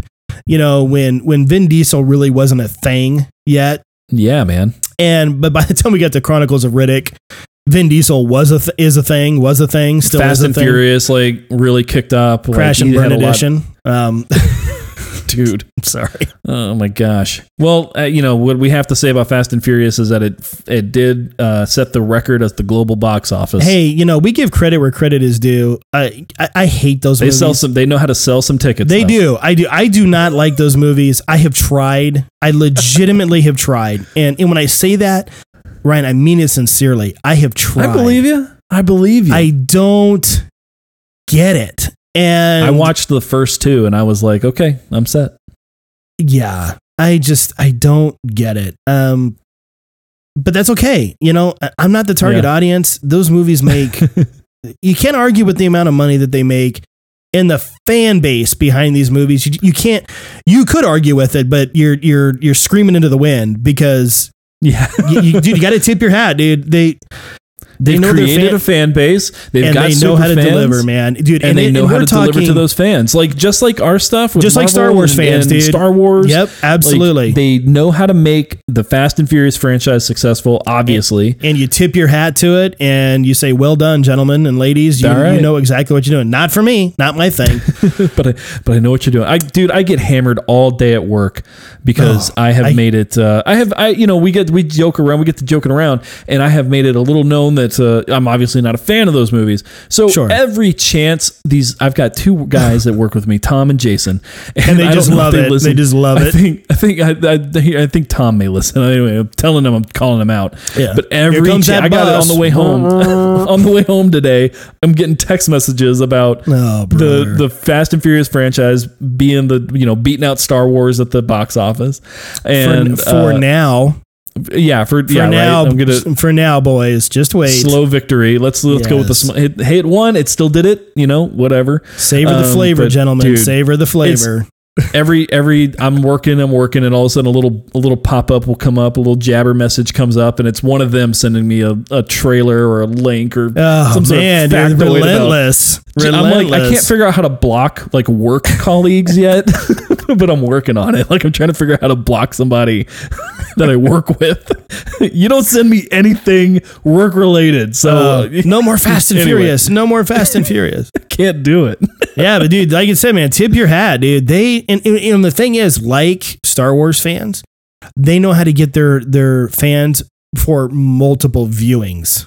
In Yeah, the theater, They- right? Hey, You can't argue with it. they've built a franchise and they can't know how to argue do with it. You cannot argue with it. Uh, okay, yeah. So yeah, dude, I don't, I don't think I have anything else I want to add to Thor Ragnarok. Like I said, I kind of want to get into some actual comic books. Yeah, because there's a lot of cool stuff happening. So uh, today, Ryan and I are so we can give you guys a time frame because again, so if you listen to this like three weeks from now, you're like. What a bunch of idiots! This is old news. So, uh, as of Monday, It's, April it's old news as we're talking about it. So that is true, right? uh, as of Monday, April 17th, a couple very cool announcements were made today. Uh, one from a comic book company that Ryan and I will continue to pimp until there is nothing Boom. left to pimp. Boom, boom, Oh, look at that right there, man. Britannia, Uh, dude. I'm yeah, just, man. I'm, I'm Dude, they just they released that as just one big volume, didn't they? so, so this, yeah. So this is the, I think it's the completed volume. Is this the was first one or in the second one? 2016. Yeah, this is the first one. This- that's the they first one, yeah. just, yeah. They just, I think, the end Well, let's tell people what we're talking about month. here first. I guess so. Yeah, we're Yeah. not even. Good grief. you guys all if- saw that, right? yeah, you haven't seen a thing. I showed John my copy of uh, Britannia, um, which came out last year uh, Yes. to critical acclaim uh, for being oh, like a- critical acclaim is an understatement, my friend. yeah, yeah. for being one of the one of the better horror comic books um, that hit the shelves in 2016. From so our friends at Valiant. From Valiant, dude, Valiant, Valiant. kicking tail. They had, Like I said, dude, we'll, I- pimp, we'll pimp these guys Yeah. until there's nothing left to pimp. So if you don't like but they Valiant, keep coming out with stuff to pimp. So yeah, if you don't like Valiant, too bad, so sad. Grab a Valiant book and start reading, and we think you'll love it. dudes seriously they had uh, their event today the valiant summit was today and Mm. they uh, they set out they put out their year uh, two year schedule or i'm sorry the one year schedule so far. Yeah, yeah, one year. um, they leaked they they hinted at some stuff that's happening in um, in in next year in 2018 just a just one book that they leaked for 2018 but they man they set out um, the monthly schedule for for uh, 2017 and it is rich with uh, reboot um, um, uh, I think Well, reboots not even essentially not even really. Well, kind of. Well, kind of reboots, stories and but continuations a little bit because I know Yeah, X-O. conti- yeah, yeah, X-O. yeah. The this the character who plays X-O, Aric, who's in the uh, Shanhara armor. They're not redoing him, but it's like kind of like yeah I said Like it wrong I- next- I, said reboots and I didn't really mean to say reboots but but, yeah. you're but you're right in a sense okay um almost like the next phase like we've we've wrapped up everything storyline wise currently right this is Yep. the next evolution of these characters and Yep. rather than starting with like you know say issue 30 everybody goes back to a number one Yep. Yeah. So Yep. um So some of the I guess some you of them could are say- getting their first runs. yeah Um, kind of a kind of, them a soft reset starting a soft reset Yeah, but yeah, we're not resetting a universe here. It's no, just no no no starting new stories that Yes. that are con- that are condensed. So instead of having you know Superman number seven hundred and eighty six, right like we're just we're just starting another storyline that you don't have that you can start at a number one at. yes and pick And up and again that they do that why so well. Valiant oh. freaking rules, man. That's why they rule because Love you can jump in. Yeah. You can jump in, you and can there's so much, a number one in any year, and you're and you're set. and you're going to be good, and it's going to Yeah. compel you because the writing is so good, the art is so good, the presentation is so good, the books look beautifully bound. Yep. That I mean, when you talk about like independent publishers, these guys, and uh, I know it keeps coming back to these two companies, and maybe you get tired of us hearing it, hearing us say it, but again, and, you know, it's our show, and we give credit where credit is due. Valiant and Image continue to deliver on price, content, presentation, accessibility over and over and over again. And Valiant just did it again today. And so if you've been leery about Valiant, because you know they do have a they they have a a I don't want to say like a huge universe. They got a they got a nice universe since their reintroduction about five years ago. Yep. They have a condensed universe. A condensed universe. It it it can it, it is maybe kind of starting to get to the point where you're like, uh oh, I've got you know I'll, I'll use X-O. It's one of my personal favorites uh, in Valiant. I love it. Uh, really enjoy Bloodshot as well too, but man, dude, there's just something about X-O that just is just grabbing me. And uh, you know, it's in it's going to be going into its third run under the new Valiant, which debuted in 2012. So it, you can kind of look at it and start to be like, oh my gosh, this is starting to get confusing. Looking at just the very tip of that iceberg, it could look that way. But to what Ryan has been saying over and over, you know, I've got here, let me pull it up right here. I've got uh, X-O. You know, when you go to the back of these books, they're going to give you the reading order. And you've talked about that several times. It gives you the path in which to follow. And let's say you want to get into X-O and you don't want to read, you know, how Aric got to as a Visigoth, went to outer space Right. and then came back in the Shanhara armor. That's okay. Uh, because I have the new X-O number one. I've read it. You don't need to know what came before it. It will it, it it's good stuff. It's not going to hurt you to know, Yeah, but they've yeah. wrote it in such a way that it doesn't spoil anything that came before it. nope. and you can do, no, it doesn't because I was like, oh my gosh, I don't know if I want to read this because it was given to me as a gift from a coworker. I Yeah. was absolutely blown away. He's like, you know what? He goes, I think you might, we're gonna like this. I'm like, oh my gosh! I was like, kind of just came out of nowhere. I read it and I'm like, because I was worried about it spoiling, but I love the Yeah, new yeah. artwork on this book, and I'm like, this doesn't spoil anything because I don't, I really don't know how we got to this point, and that's okay because you can jump in at this point and be totally all right. Yep. Did y'all follow that? you- Did y'all get that? Yeah, I know. so I think so. Well, I tell you, I It- it's just um, amazing, guys. It's just amazing. And if you're not in the Valiant universe, you you need to be. You need to be. in. Yeah. It's so there's a lot of places to get it. It's on sale. Actually, Valiant does a thing with Humble Bundle quite often. Yes. Um, and if you guys are not familiar with Humble, Humble, Humble Bundle, you need to be because uh, what it what it really does is they um, it's a pay what you want uh, service.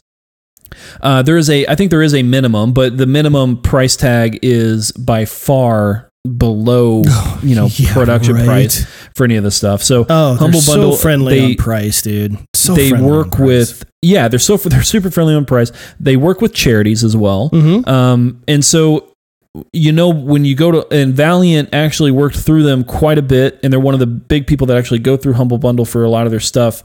Um, they did a big push last year.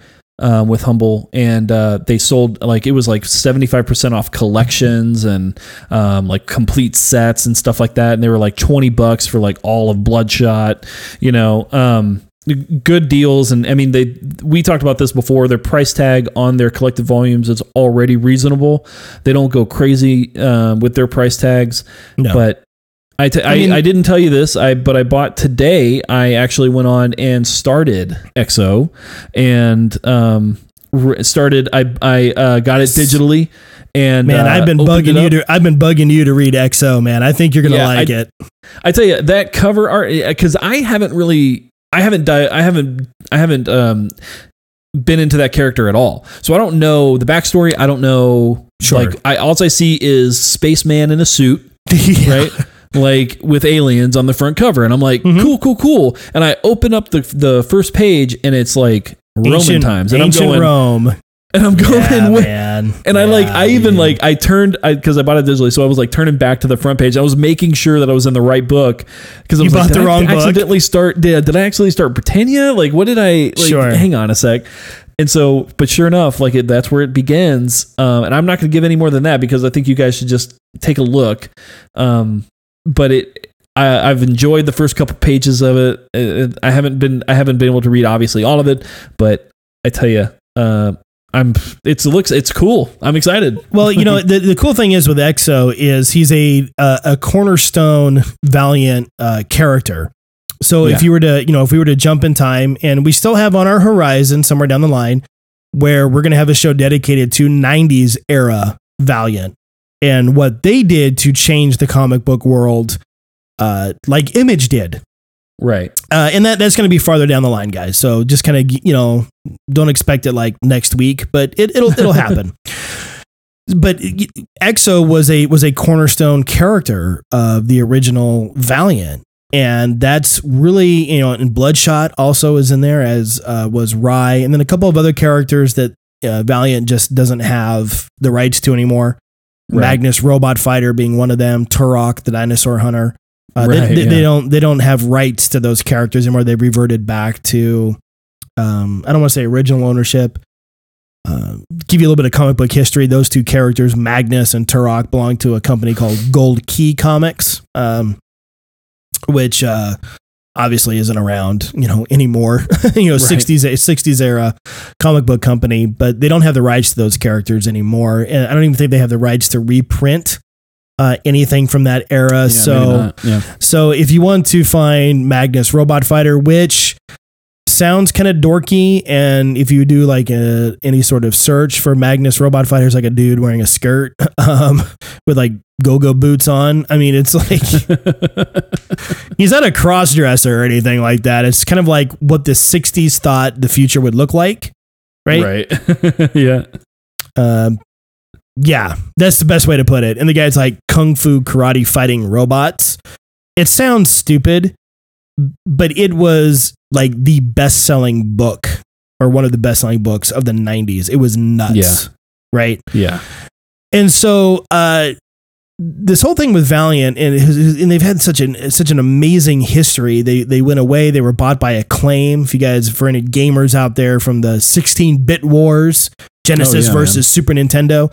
I was a Genesis. I was a Genesis guy, by the way. Though I did have a Super Nintendo, but I was a Genesis guy through and through. dude, Uh, you and me both, dude.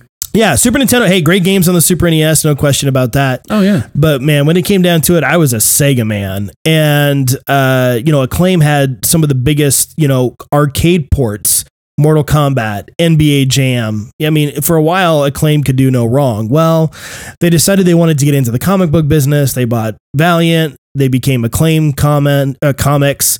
And it all just, you know, imagine a video game company attempting to run a comic book company and you can connect the dots, right? To be like, if all of a sudden, like Activision decided they wanted to, you know, buy like Image. Well, buy, you know, probably not. you know, kiss all that fun stuff goodbye because it's probably not going to last. Uh, so Oh, you'll, anyway, have to, you'll have to you'll have to buy um you'll have to buy the next page. oh can cut the yeah, that's right, microtransactions. uh, yeah. Oh, you bought a This, poly se- this seal yeah. this seal Poly- costs three dollars. a poly sealed bag. Well, for 25 cents, we can open it for you. So, um, yeah. So to see where Valiant has, has come to now, it's, it really is awesome. They, you know, they, they don't sell as many books as DC and Marvel do. They're, they're just not going to. Uh, That being said, for a company that essentially was just dead and buried and gone. And yeah, for those of us who collected in the 90s and remember the 90s and remember, you know, the early days of Image and the rock star image that Image had, you know, and Valiant, you know, they were in there and they were such this refreshing change. And then they kind of go away and and they they had a sort of a relaunch again in the mid 2000s that didn't really work out, but then they came back again in 2012 and just continue to make the readers the forefront of their business model. hmm yeah. Really invested into the customer. That that is their goal to produce great books. And guys, that's not to say that every panel, every page of a Valiant book is just pure gold. It's a comic book. It's gonna all Right. right. It's it's not Shakespeare on every page. Okay, there there is some clunk that happens in in all of our favorites. Where you're just like, what, right? Um, yeah, because it's a comic book. But in terms of consistency and easeability, I know we've said it a million times. We're going to keep saying it. Valiant is doing some really great stuff, and this Valiant uh, icons that they're that they're working on, hmm man, just what a great next step. And they do it in a way that you don't feel like you have to buy every book, every title, every month to get the full flavor because that's not what they do. Valiant Yeah. rarely does big events. I mean, they've had the Harbinger Wars, they had the Valiant, which is what brought the old Valiant universe into the quote unquote new Valiant universe. right. Yeah, Um, but they're not these sweeping epics. They're like two to maybe four issues. Uh, and oftentimes they're self contained. Like the Harbinger Wars happened in Harbinger, and some bleed over, no pun intended, some bleed over into Bloodshot. He played a big role Yeah. in the Harbinger Wars. Oh yeah. But X-O didn't get pulled into it. Ninjak didn't get pulled into it. It's referenced, but they're not. You don't have to read X-O in that one panel No. where they're like, "Hey, do you Right. know do you know about the Harbinger Wars?" No, well, it's a war that's happening with the Harbinger. Okay, and then they just kind of keep going on, right?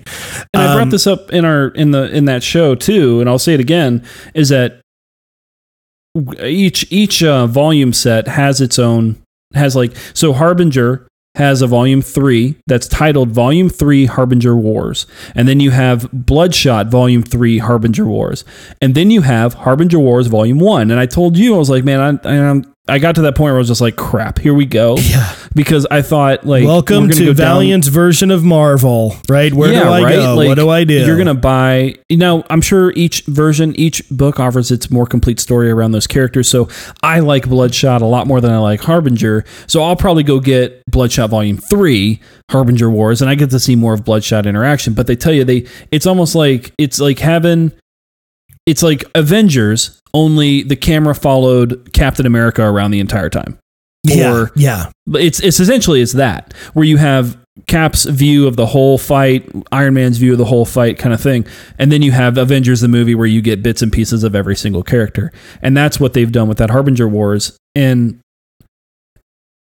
man, I just I, I get I get out of words because I feel like I've said it again and again and again, and I don't know what else how else to say it, but we they are the with company you. They, we plead with you to read Valiant. pleading with you because they are they are the company that cares about how people are reading their comics not just that they are reading their comics because that's where that's where DC and Marvel love to fill in there's just like well we know people love to read our comics but Valiant takes it one step further. They said, "Well, we want people to fall in love with how they read the comics, how they read our comics. Yeah, they man, they want the full experience."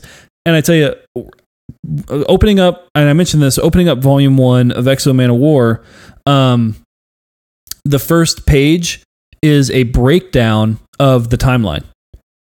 Welcome to 402 AD, and then it gives a timeline of 30, 375 AD. Aric of Dacia was born. I'm assuming that's how you say it. And then you go from 375 to 402, um, which is the Battle of Pollentia, the Viscos versus the Romans, King Al uh, Alaric and versus the other guy, right? I don't know. Anyway, so I'm re- I'm just kind of uh, recapping, but that's the first page. You get a timeline at the top, then you get a breakdown into two columns. Here's the Visigoths, here's the Romans. Here's what here's how Visigoths count like measured worth. How do they measure their own worth? This is how they do it. They do it by cattle. Romans do it by gold.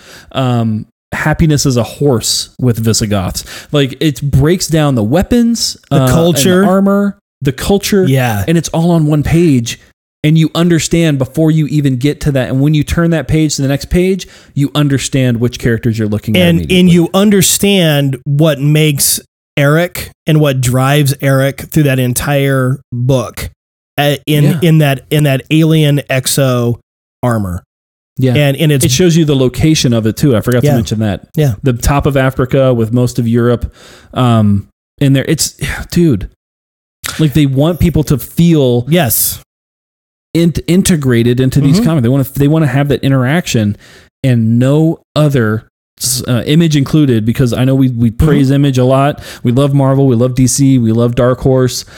Um, but I tell you, no other comic book uh, company no. takes care of their universe like Valiant no does. I I you you're one hundred percent correct.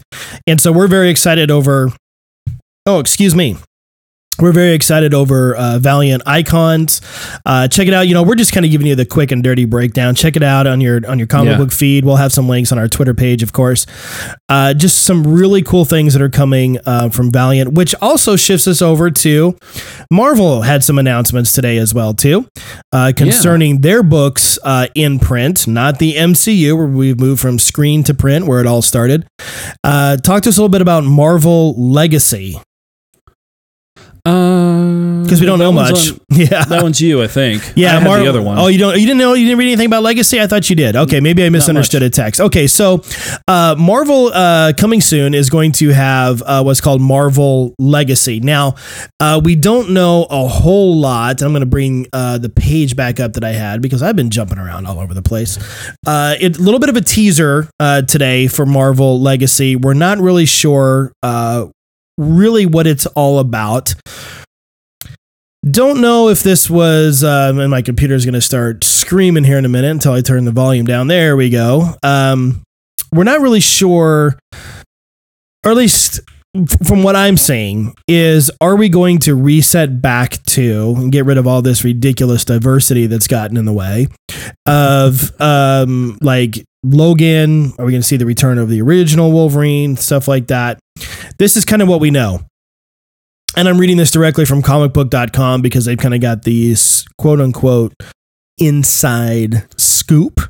Uh, it says following uh, Civil War II, Marvel Comics released a trailer for uh, upcoming Marvel Now.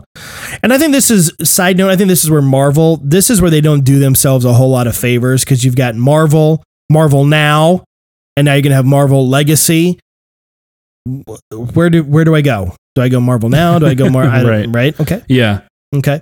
Uh, the tease has the words divided we fall, uh, loosely separated by Marvel heroes into two groups established heroes and more recent and legacy characters. Okay. So maybe some returning from the dead, Marvel multiverse, not entirely sure.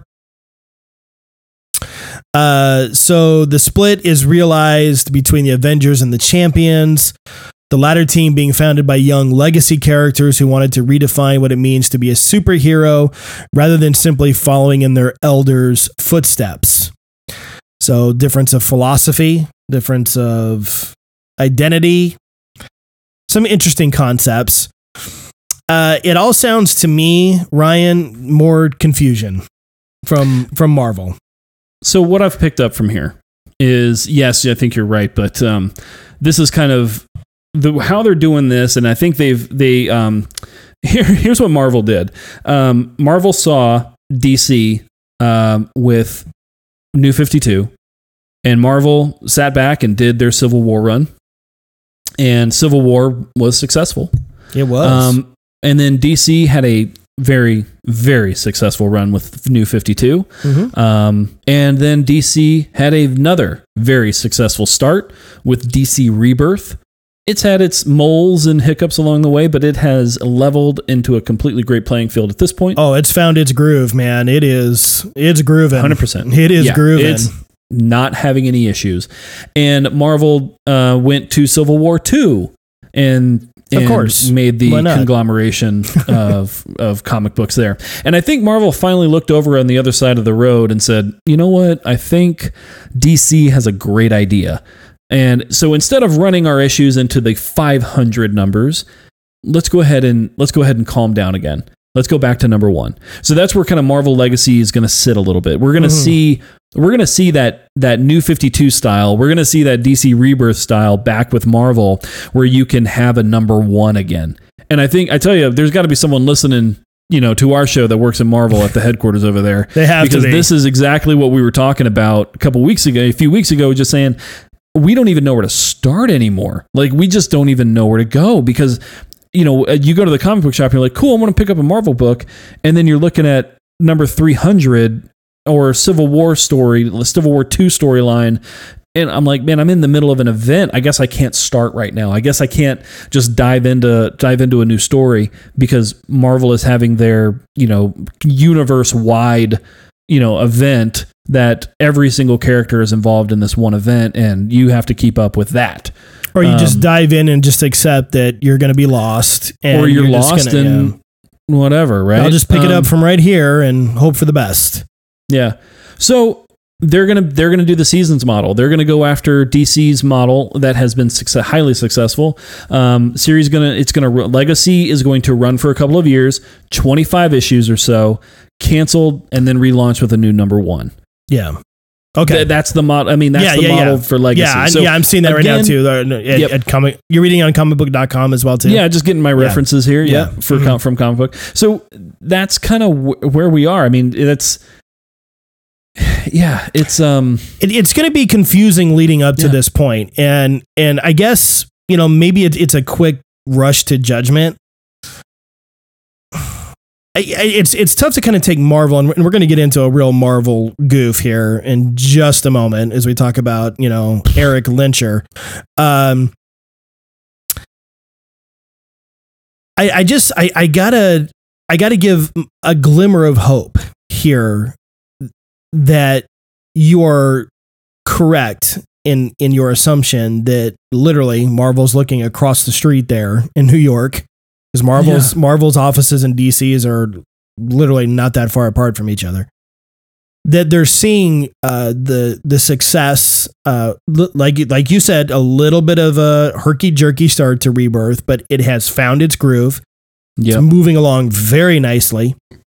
Uh, that hopefully that they're starting to see that people love these characters. They they want to be involved with these characters. yeah, That it's okay to quote unquote do a rebirth, no pun intended, and and get people back into the comic book shop or picking up you know their tablet or their f- smartphone and buying a number one of character X, whoever that may be, right, and feeling okay with that and not ignoring what came before it.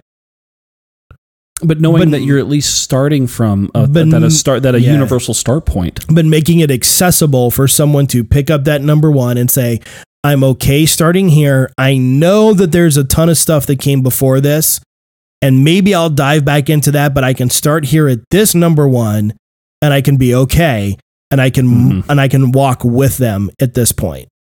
I hope that's really what Marvel wants to do and wants to stick with. Yeah, It's not going to be easy. There's going to be some growing pains because Marvel is very tempted. They're getting ready to do it right now, which is what we're going to kind of transition into. They love their big events. They love it. They love Yeah. it, love it, love it.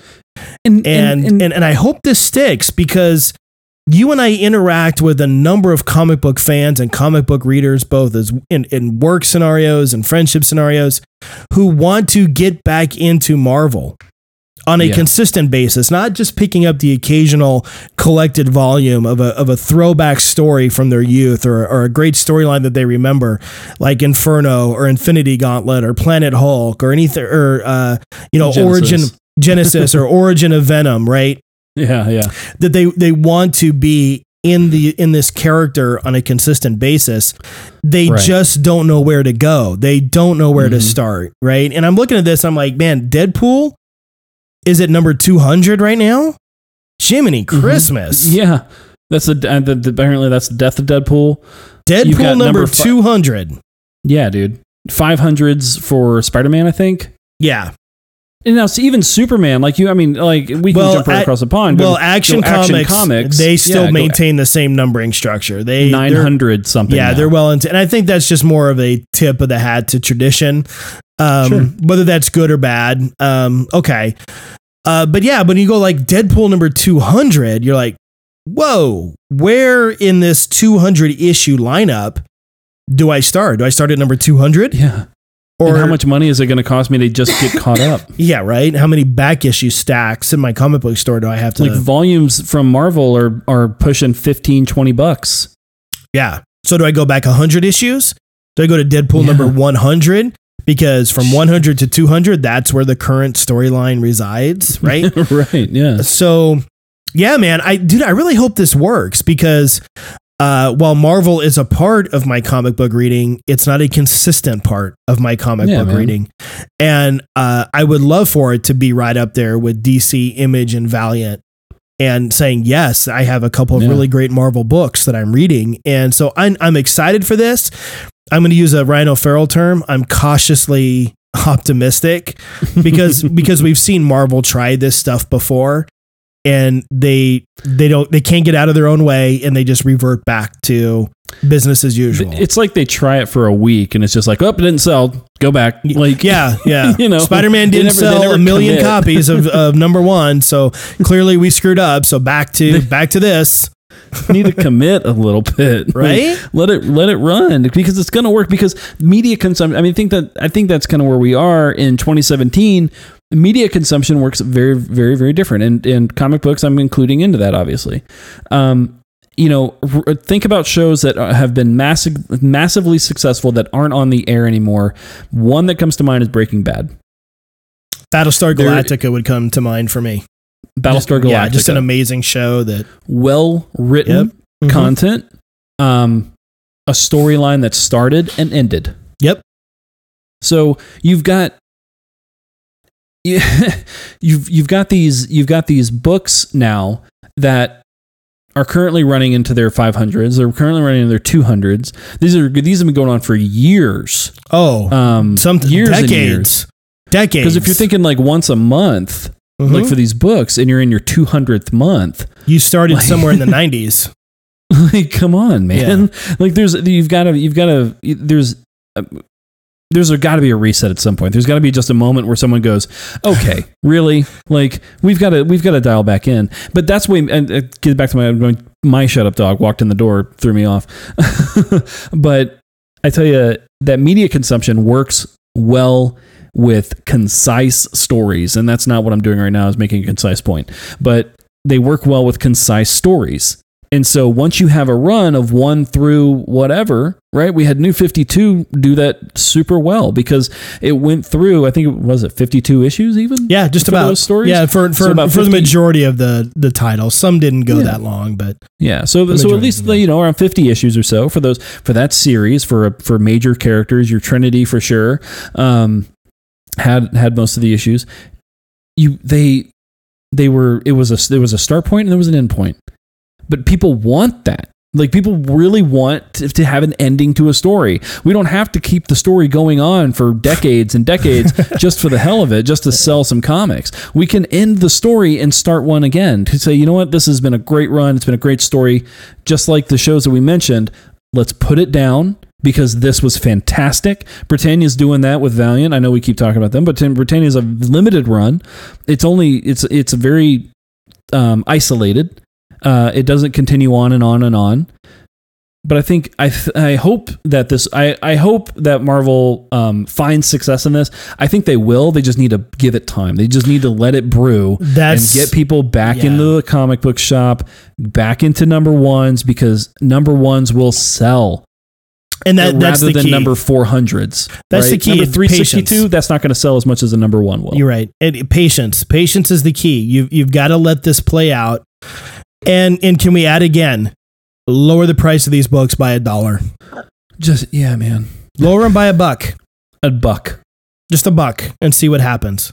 It'll Right. it'll it'll work. Okay, so uh, time is quickly becoming our enemy. A couple things we want to move into. Um, let's save the better the better one for the end.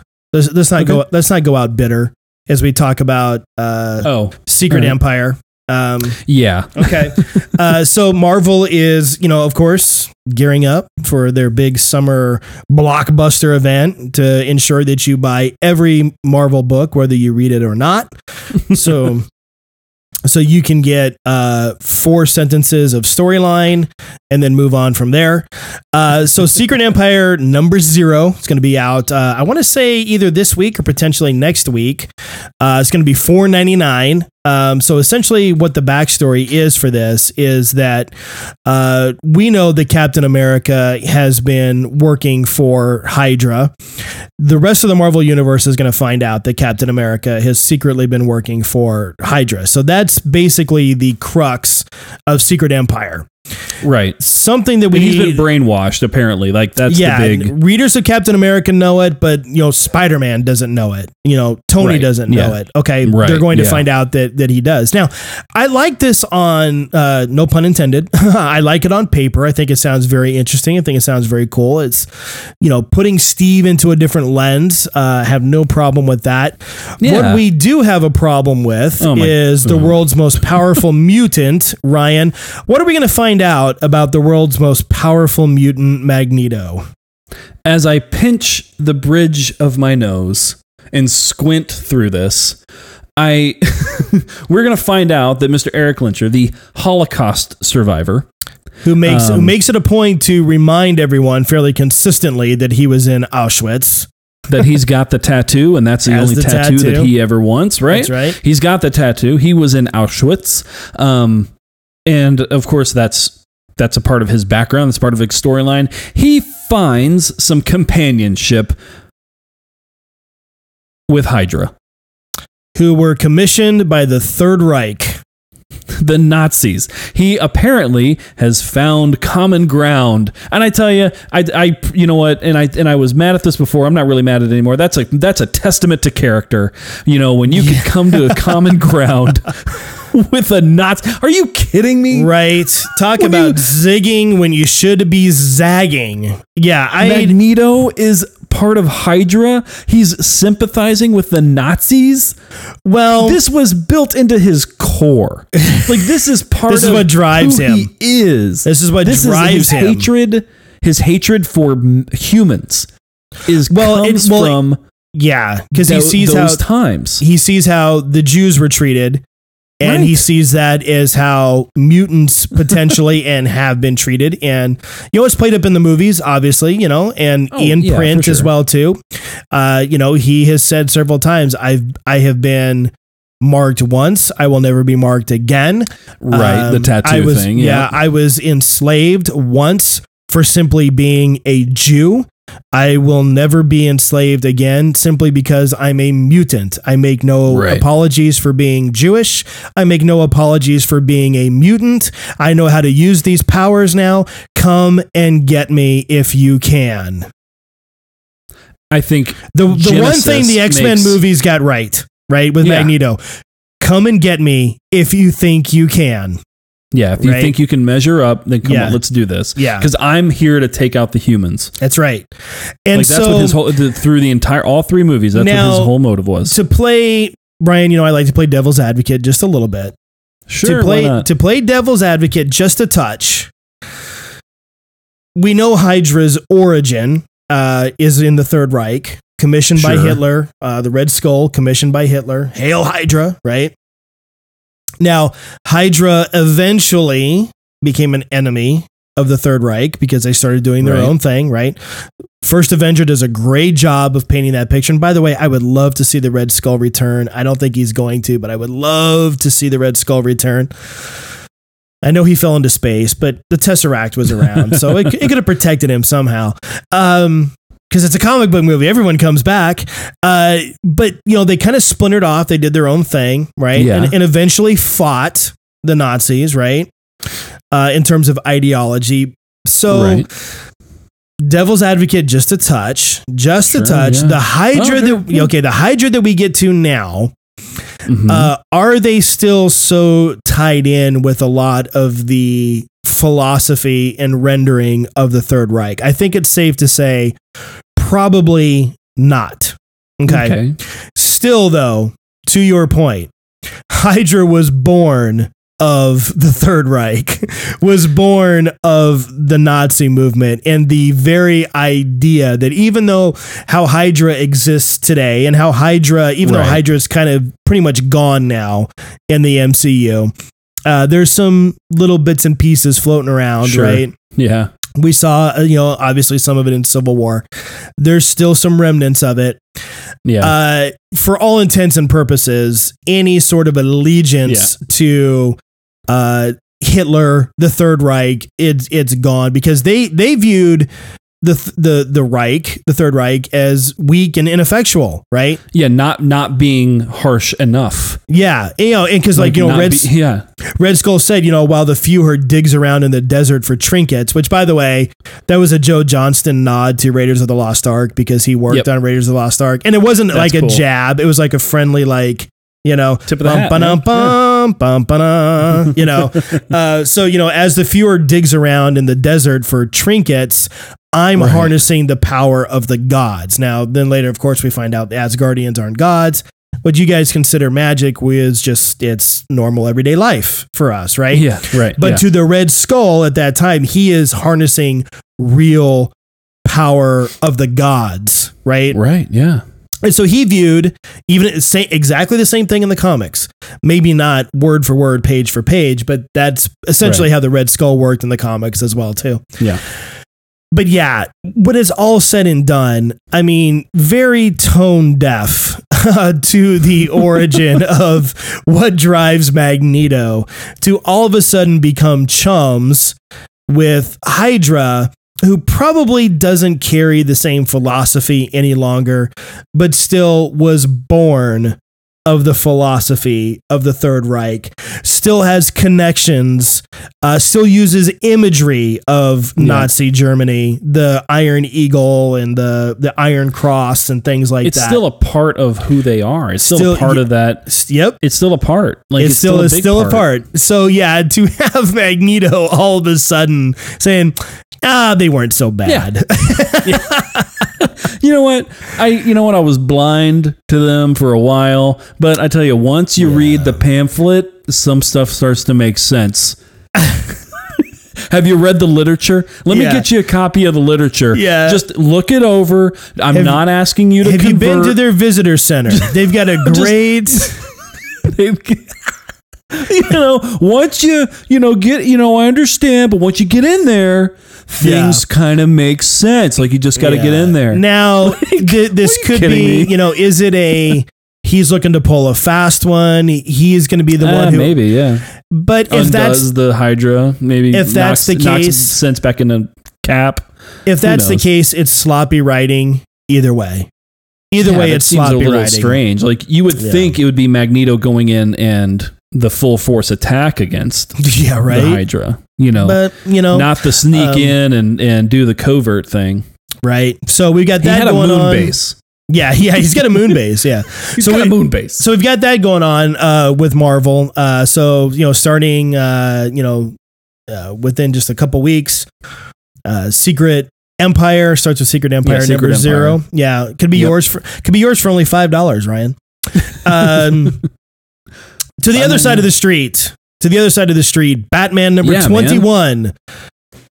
Batman number 21 debuts next week as a crossover, small crossover event that doesn't sweep across the entire DC multiverse, but between the Flash and Batman, uh, Yeah. Bruce Wayne and Barry Allen begin to investigate and break down and figure out how or what, why, what, who, when, where, whatever Mhm, mhm, the mhm. comedian's button. They don't know it's the comedian. They have no idea who that is.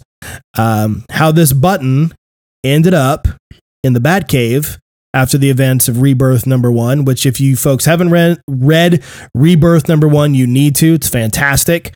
It ends, we know Dr. Manhattan makes a cameo in there, even though you don't see him, but you know it's him. And the comedian's button ends up in the Batcave. And how does it get there? Why does it get Mhm. there? We don't know. But starting in Batman number 21, we're going to find out. And We're gonna start um, that story. yeah, we're going to start that story. Uh, we're going to see where rebirth, how it started. It's been a nice slow burn, reintroduction back to the hero Superman, dun dun dun, right? Uh, the reintroduction of of uh, a not so confused Barry Allen, reintroduction Yeah. of Wally West back into uh, the DC multiverse, Wonder Yep. Woman, who's been. Uh, by the way, guys, if you're not reading Wonder Woman under Rebirth, uh, can I ask why? You should be.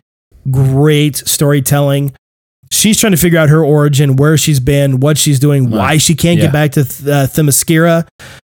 Uh, a Wonder Woman in mental crisis, and she's trying to figure her stuff out. Also, trying to figure out and get past the loss of her love, which was the New Fifty Two era Kal El. So, a lot of really cool stuff Mhm. going on with Wonder Woman. But brings us back to Batman number 21. Yeah, I'm going to DC fanboy a little bit. This is what I've been looking forward to. This is going to be how the Watchmen are introduced into the DC multiverse proper. Super exciting. I Dude, I am yeah. I I am in on board with this.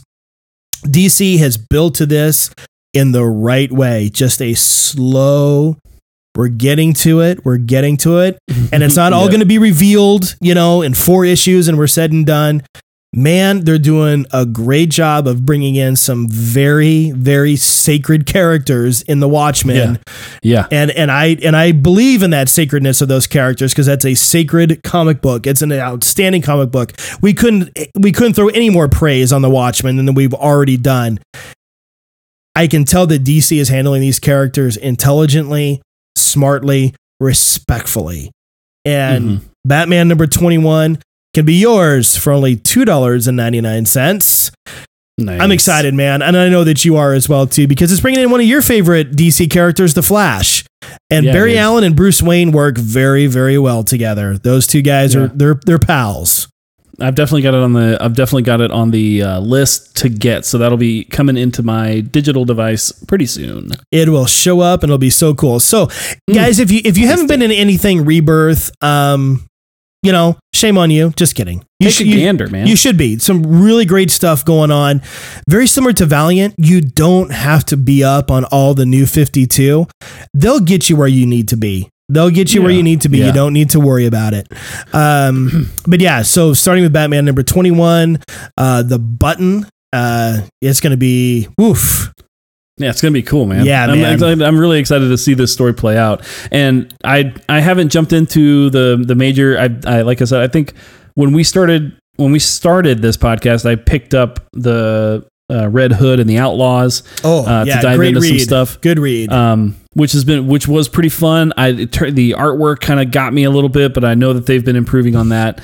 So I'm excited to dive back in uh, to really to really uh, have fun with these characters and and relive my love of the Flash and uh, inside of comic book land, man, because I haven't had enough of him. Yeah, man. I tell you, you know, and consistently the the biggest title under Rebirth that continues to get the most praise is Superman. And Yeah, guys, I'm gonna I'm hey, I told Ryan this before the show started. I'm gonna say it publicly to you guys. Everyone knows that I enjoyed New 52 Superman. I like the more detached Superman, trying to figure Yeah. out his way. Apparently, I was in the minority. People are loving the return of the hero Superman. And I'm one of Mhm. them. And in this, you know, this is the the post or excuse me, the pre New 52 Superman. This is the Superman that died at the hands of Doomsday, came back Yeah. to the regeneration chamber. This is that Superman.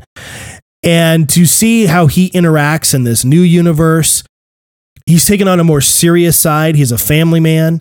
He's Yep. he's he's serious. He knows that he's got to be a little bit more aggressive when it calls for it, based upon how things turned out with Doomsday. But yet he's also very heroic and he's very noble. And he essentially doesn't really care about the way the Justice League views him because he's like, Mhm. that's okay because I'm Superman. yeah, I'm Superman and I'm here to help you yeah. when you need me. Whereas the I think the new Fifty Two would struggle with that. Yeah, I am Superman and I'm here to help you. I am here as a part of the Justice League and you're going to need to Yeah. accept that because Yeah, I am Superman. And I got to say man, I'm I'm digging it. I'm I'm Good, digging man. the I'm digging the return of the Boy Scout, man. He's I am Superman. So yeah, give that one a read. I know it's more DC uh, love and praise, guys. We give the love and praise where it is due, and we beg and plead for Marvel to move us into that category where we can sit here and say, guys, you need to be reading this from Marvel. You need to be reading that from Marvel.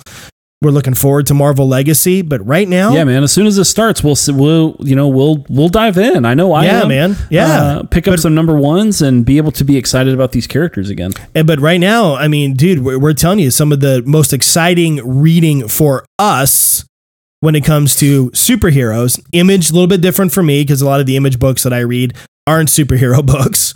Uh, right. Yeah. yeah, The Walking Dead, definitely not superheroes. But as we talk about superheroes, Valiant and DC right now, man, they're delivering what the fans want to see.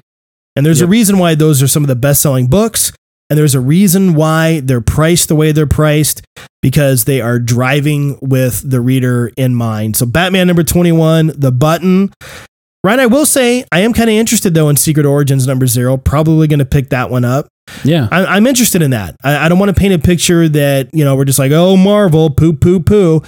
Just like we're just like we're super excited about Rob Liefeld's return uh, to Deadpool uh, in May. I've got a record saying I'm going to be picking that up. I'm I'm very interested to see how Liefeld has grown as a writer Yeah. and as an Yeah. artist with Deadpool. Very excited for that. Yeah. I'm very ex- I this Secret Origins number 0 has got me it's got my interest picked. All I ask is don't force me to just go into my comic book store or pick up my iPad and just have to buy endless amounts of titles just to get little bits and pieces. Because if you do that to me again, Marvel, you've lost me on this storyline because I'm not going to do it. I'm not. Right. I, I'm not going to spend five dollars for multiple copies of you know character whatever just so I can get a little snippet. Not going to do It that. is a so, it is a tall order. That's yeah. for sure. So hopefully they don't do that to us. So yeah, time will tell. Time will tell that history Yeah. repeats itself uh, on that one. All right, man. So much good stuff.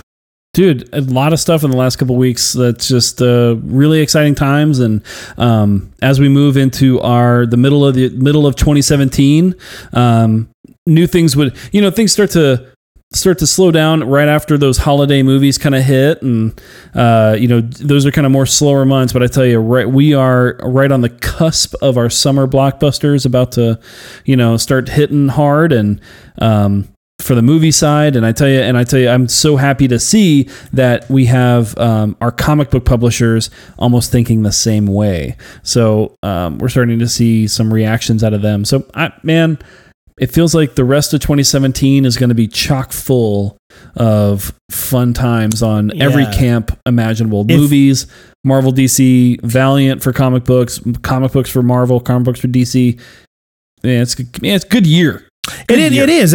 It's been a very good year so far. Time's sake, we're we're probably not going to do much Iron Fist. Next time we come around, Ryan and I will have finished think Iron we should Fist. have finished We will have finished. We're going to give you our final thoughts on it. Uh, neither one of us have been super impressed yet. nope I've got Yeah. I've got three more episodes, so um, I'm on episode. what episode 10. are you on by the way Uh, ten. All right i'm on 11 and a half I okay. think. All right. So uh, next week, uh, Ryan and I will have finished uh, Iron Fist. We'll give our, our closing thoughts uh, on that. Um, Yep. Not to burst your bubble, don't expect glowing positivity, but uh, we want to finish it out before we, you know, put any bow on there. But a- as of right now, I think it's safe to say, Ryan, disappointed is is basically really how you can sum up a lot of this. But we'll give you more on that when it's finished because not everything has been bad. I have found some things in there that I have enjoyed that I feel like are Oh, good yeah. good building Yeah. blocks. But uh, well, it hasn't been a, it hasn't been a, a completely stinky fart all the way through no, yeah, just an extended it- thirteen episode fart. You know, just yeah there's been i mean there's definitely been some fart there's definitely farts but it, it it's not like just i'm i'm just poking my eyes out while watching this television show either No, no. there's there's been plenty to praise and we will definitely go through that and um but i say as as as overall right now i'm i'm still i'm waiting on on the i feel like i'm still waiting on the thing to happen that's going to make the season awesome right. and now And that we're I'm running out of time. 11, I know, and I feel like we're we're starting to edge on that time frame. I'm going, okay, when does when does this really kick up? When does this really turn on? I know, I'm right? waiting. Um, Uh, boy. but I still, you know, the, the Defenders has finished filming. Uh, they started production on uh, Jessica Jones a couple weeks ago. yes, they started production Yes, on Punisher. yes. Um, and Frank they- Castle, oh man, some Come- Jon Bernthal. Frank come Castle. clean up this mess, please, Oh, Frank I'm so Castle. excited. Get your Yeah, get your and broom then- and dustpan out. I don't know if I don't know if season three of Daredevil has started yet, but um, I haven't I haven't heard anything Can we beg for it, I don't know. please? We should. please. Yeah. Um, we need some more. Yeah, we need some more Daredevil. We need some more DD, man. Like we just. Uh, Mm.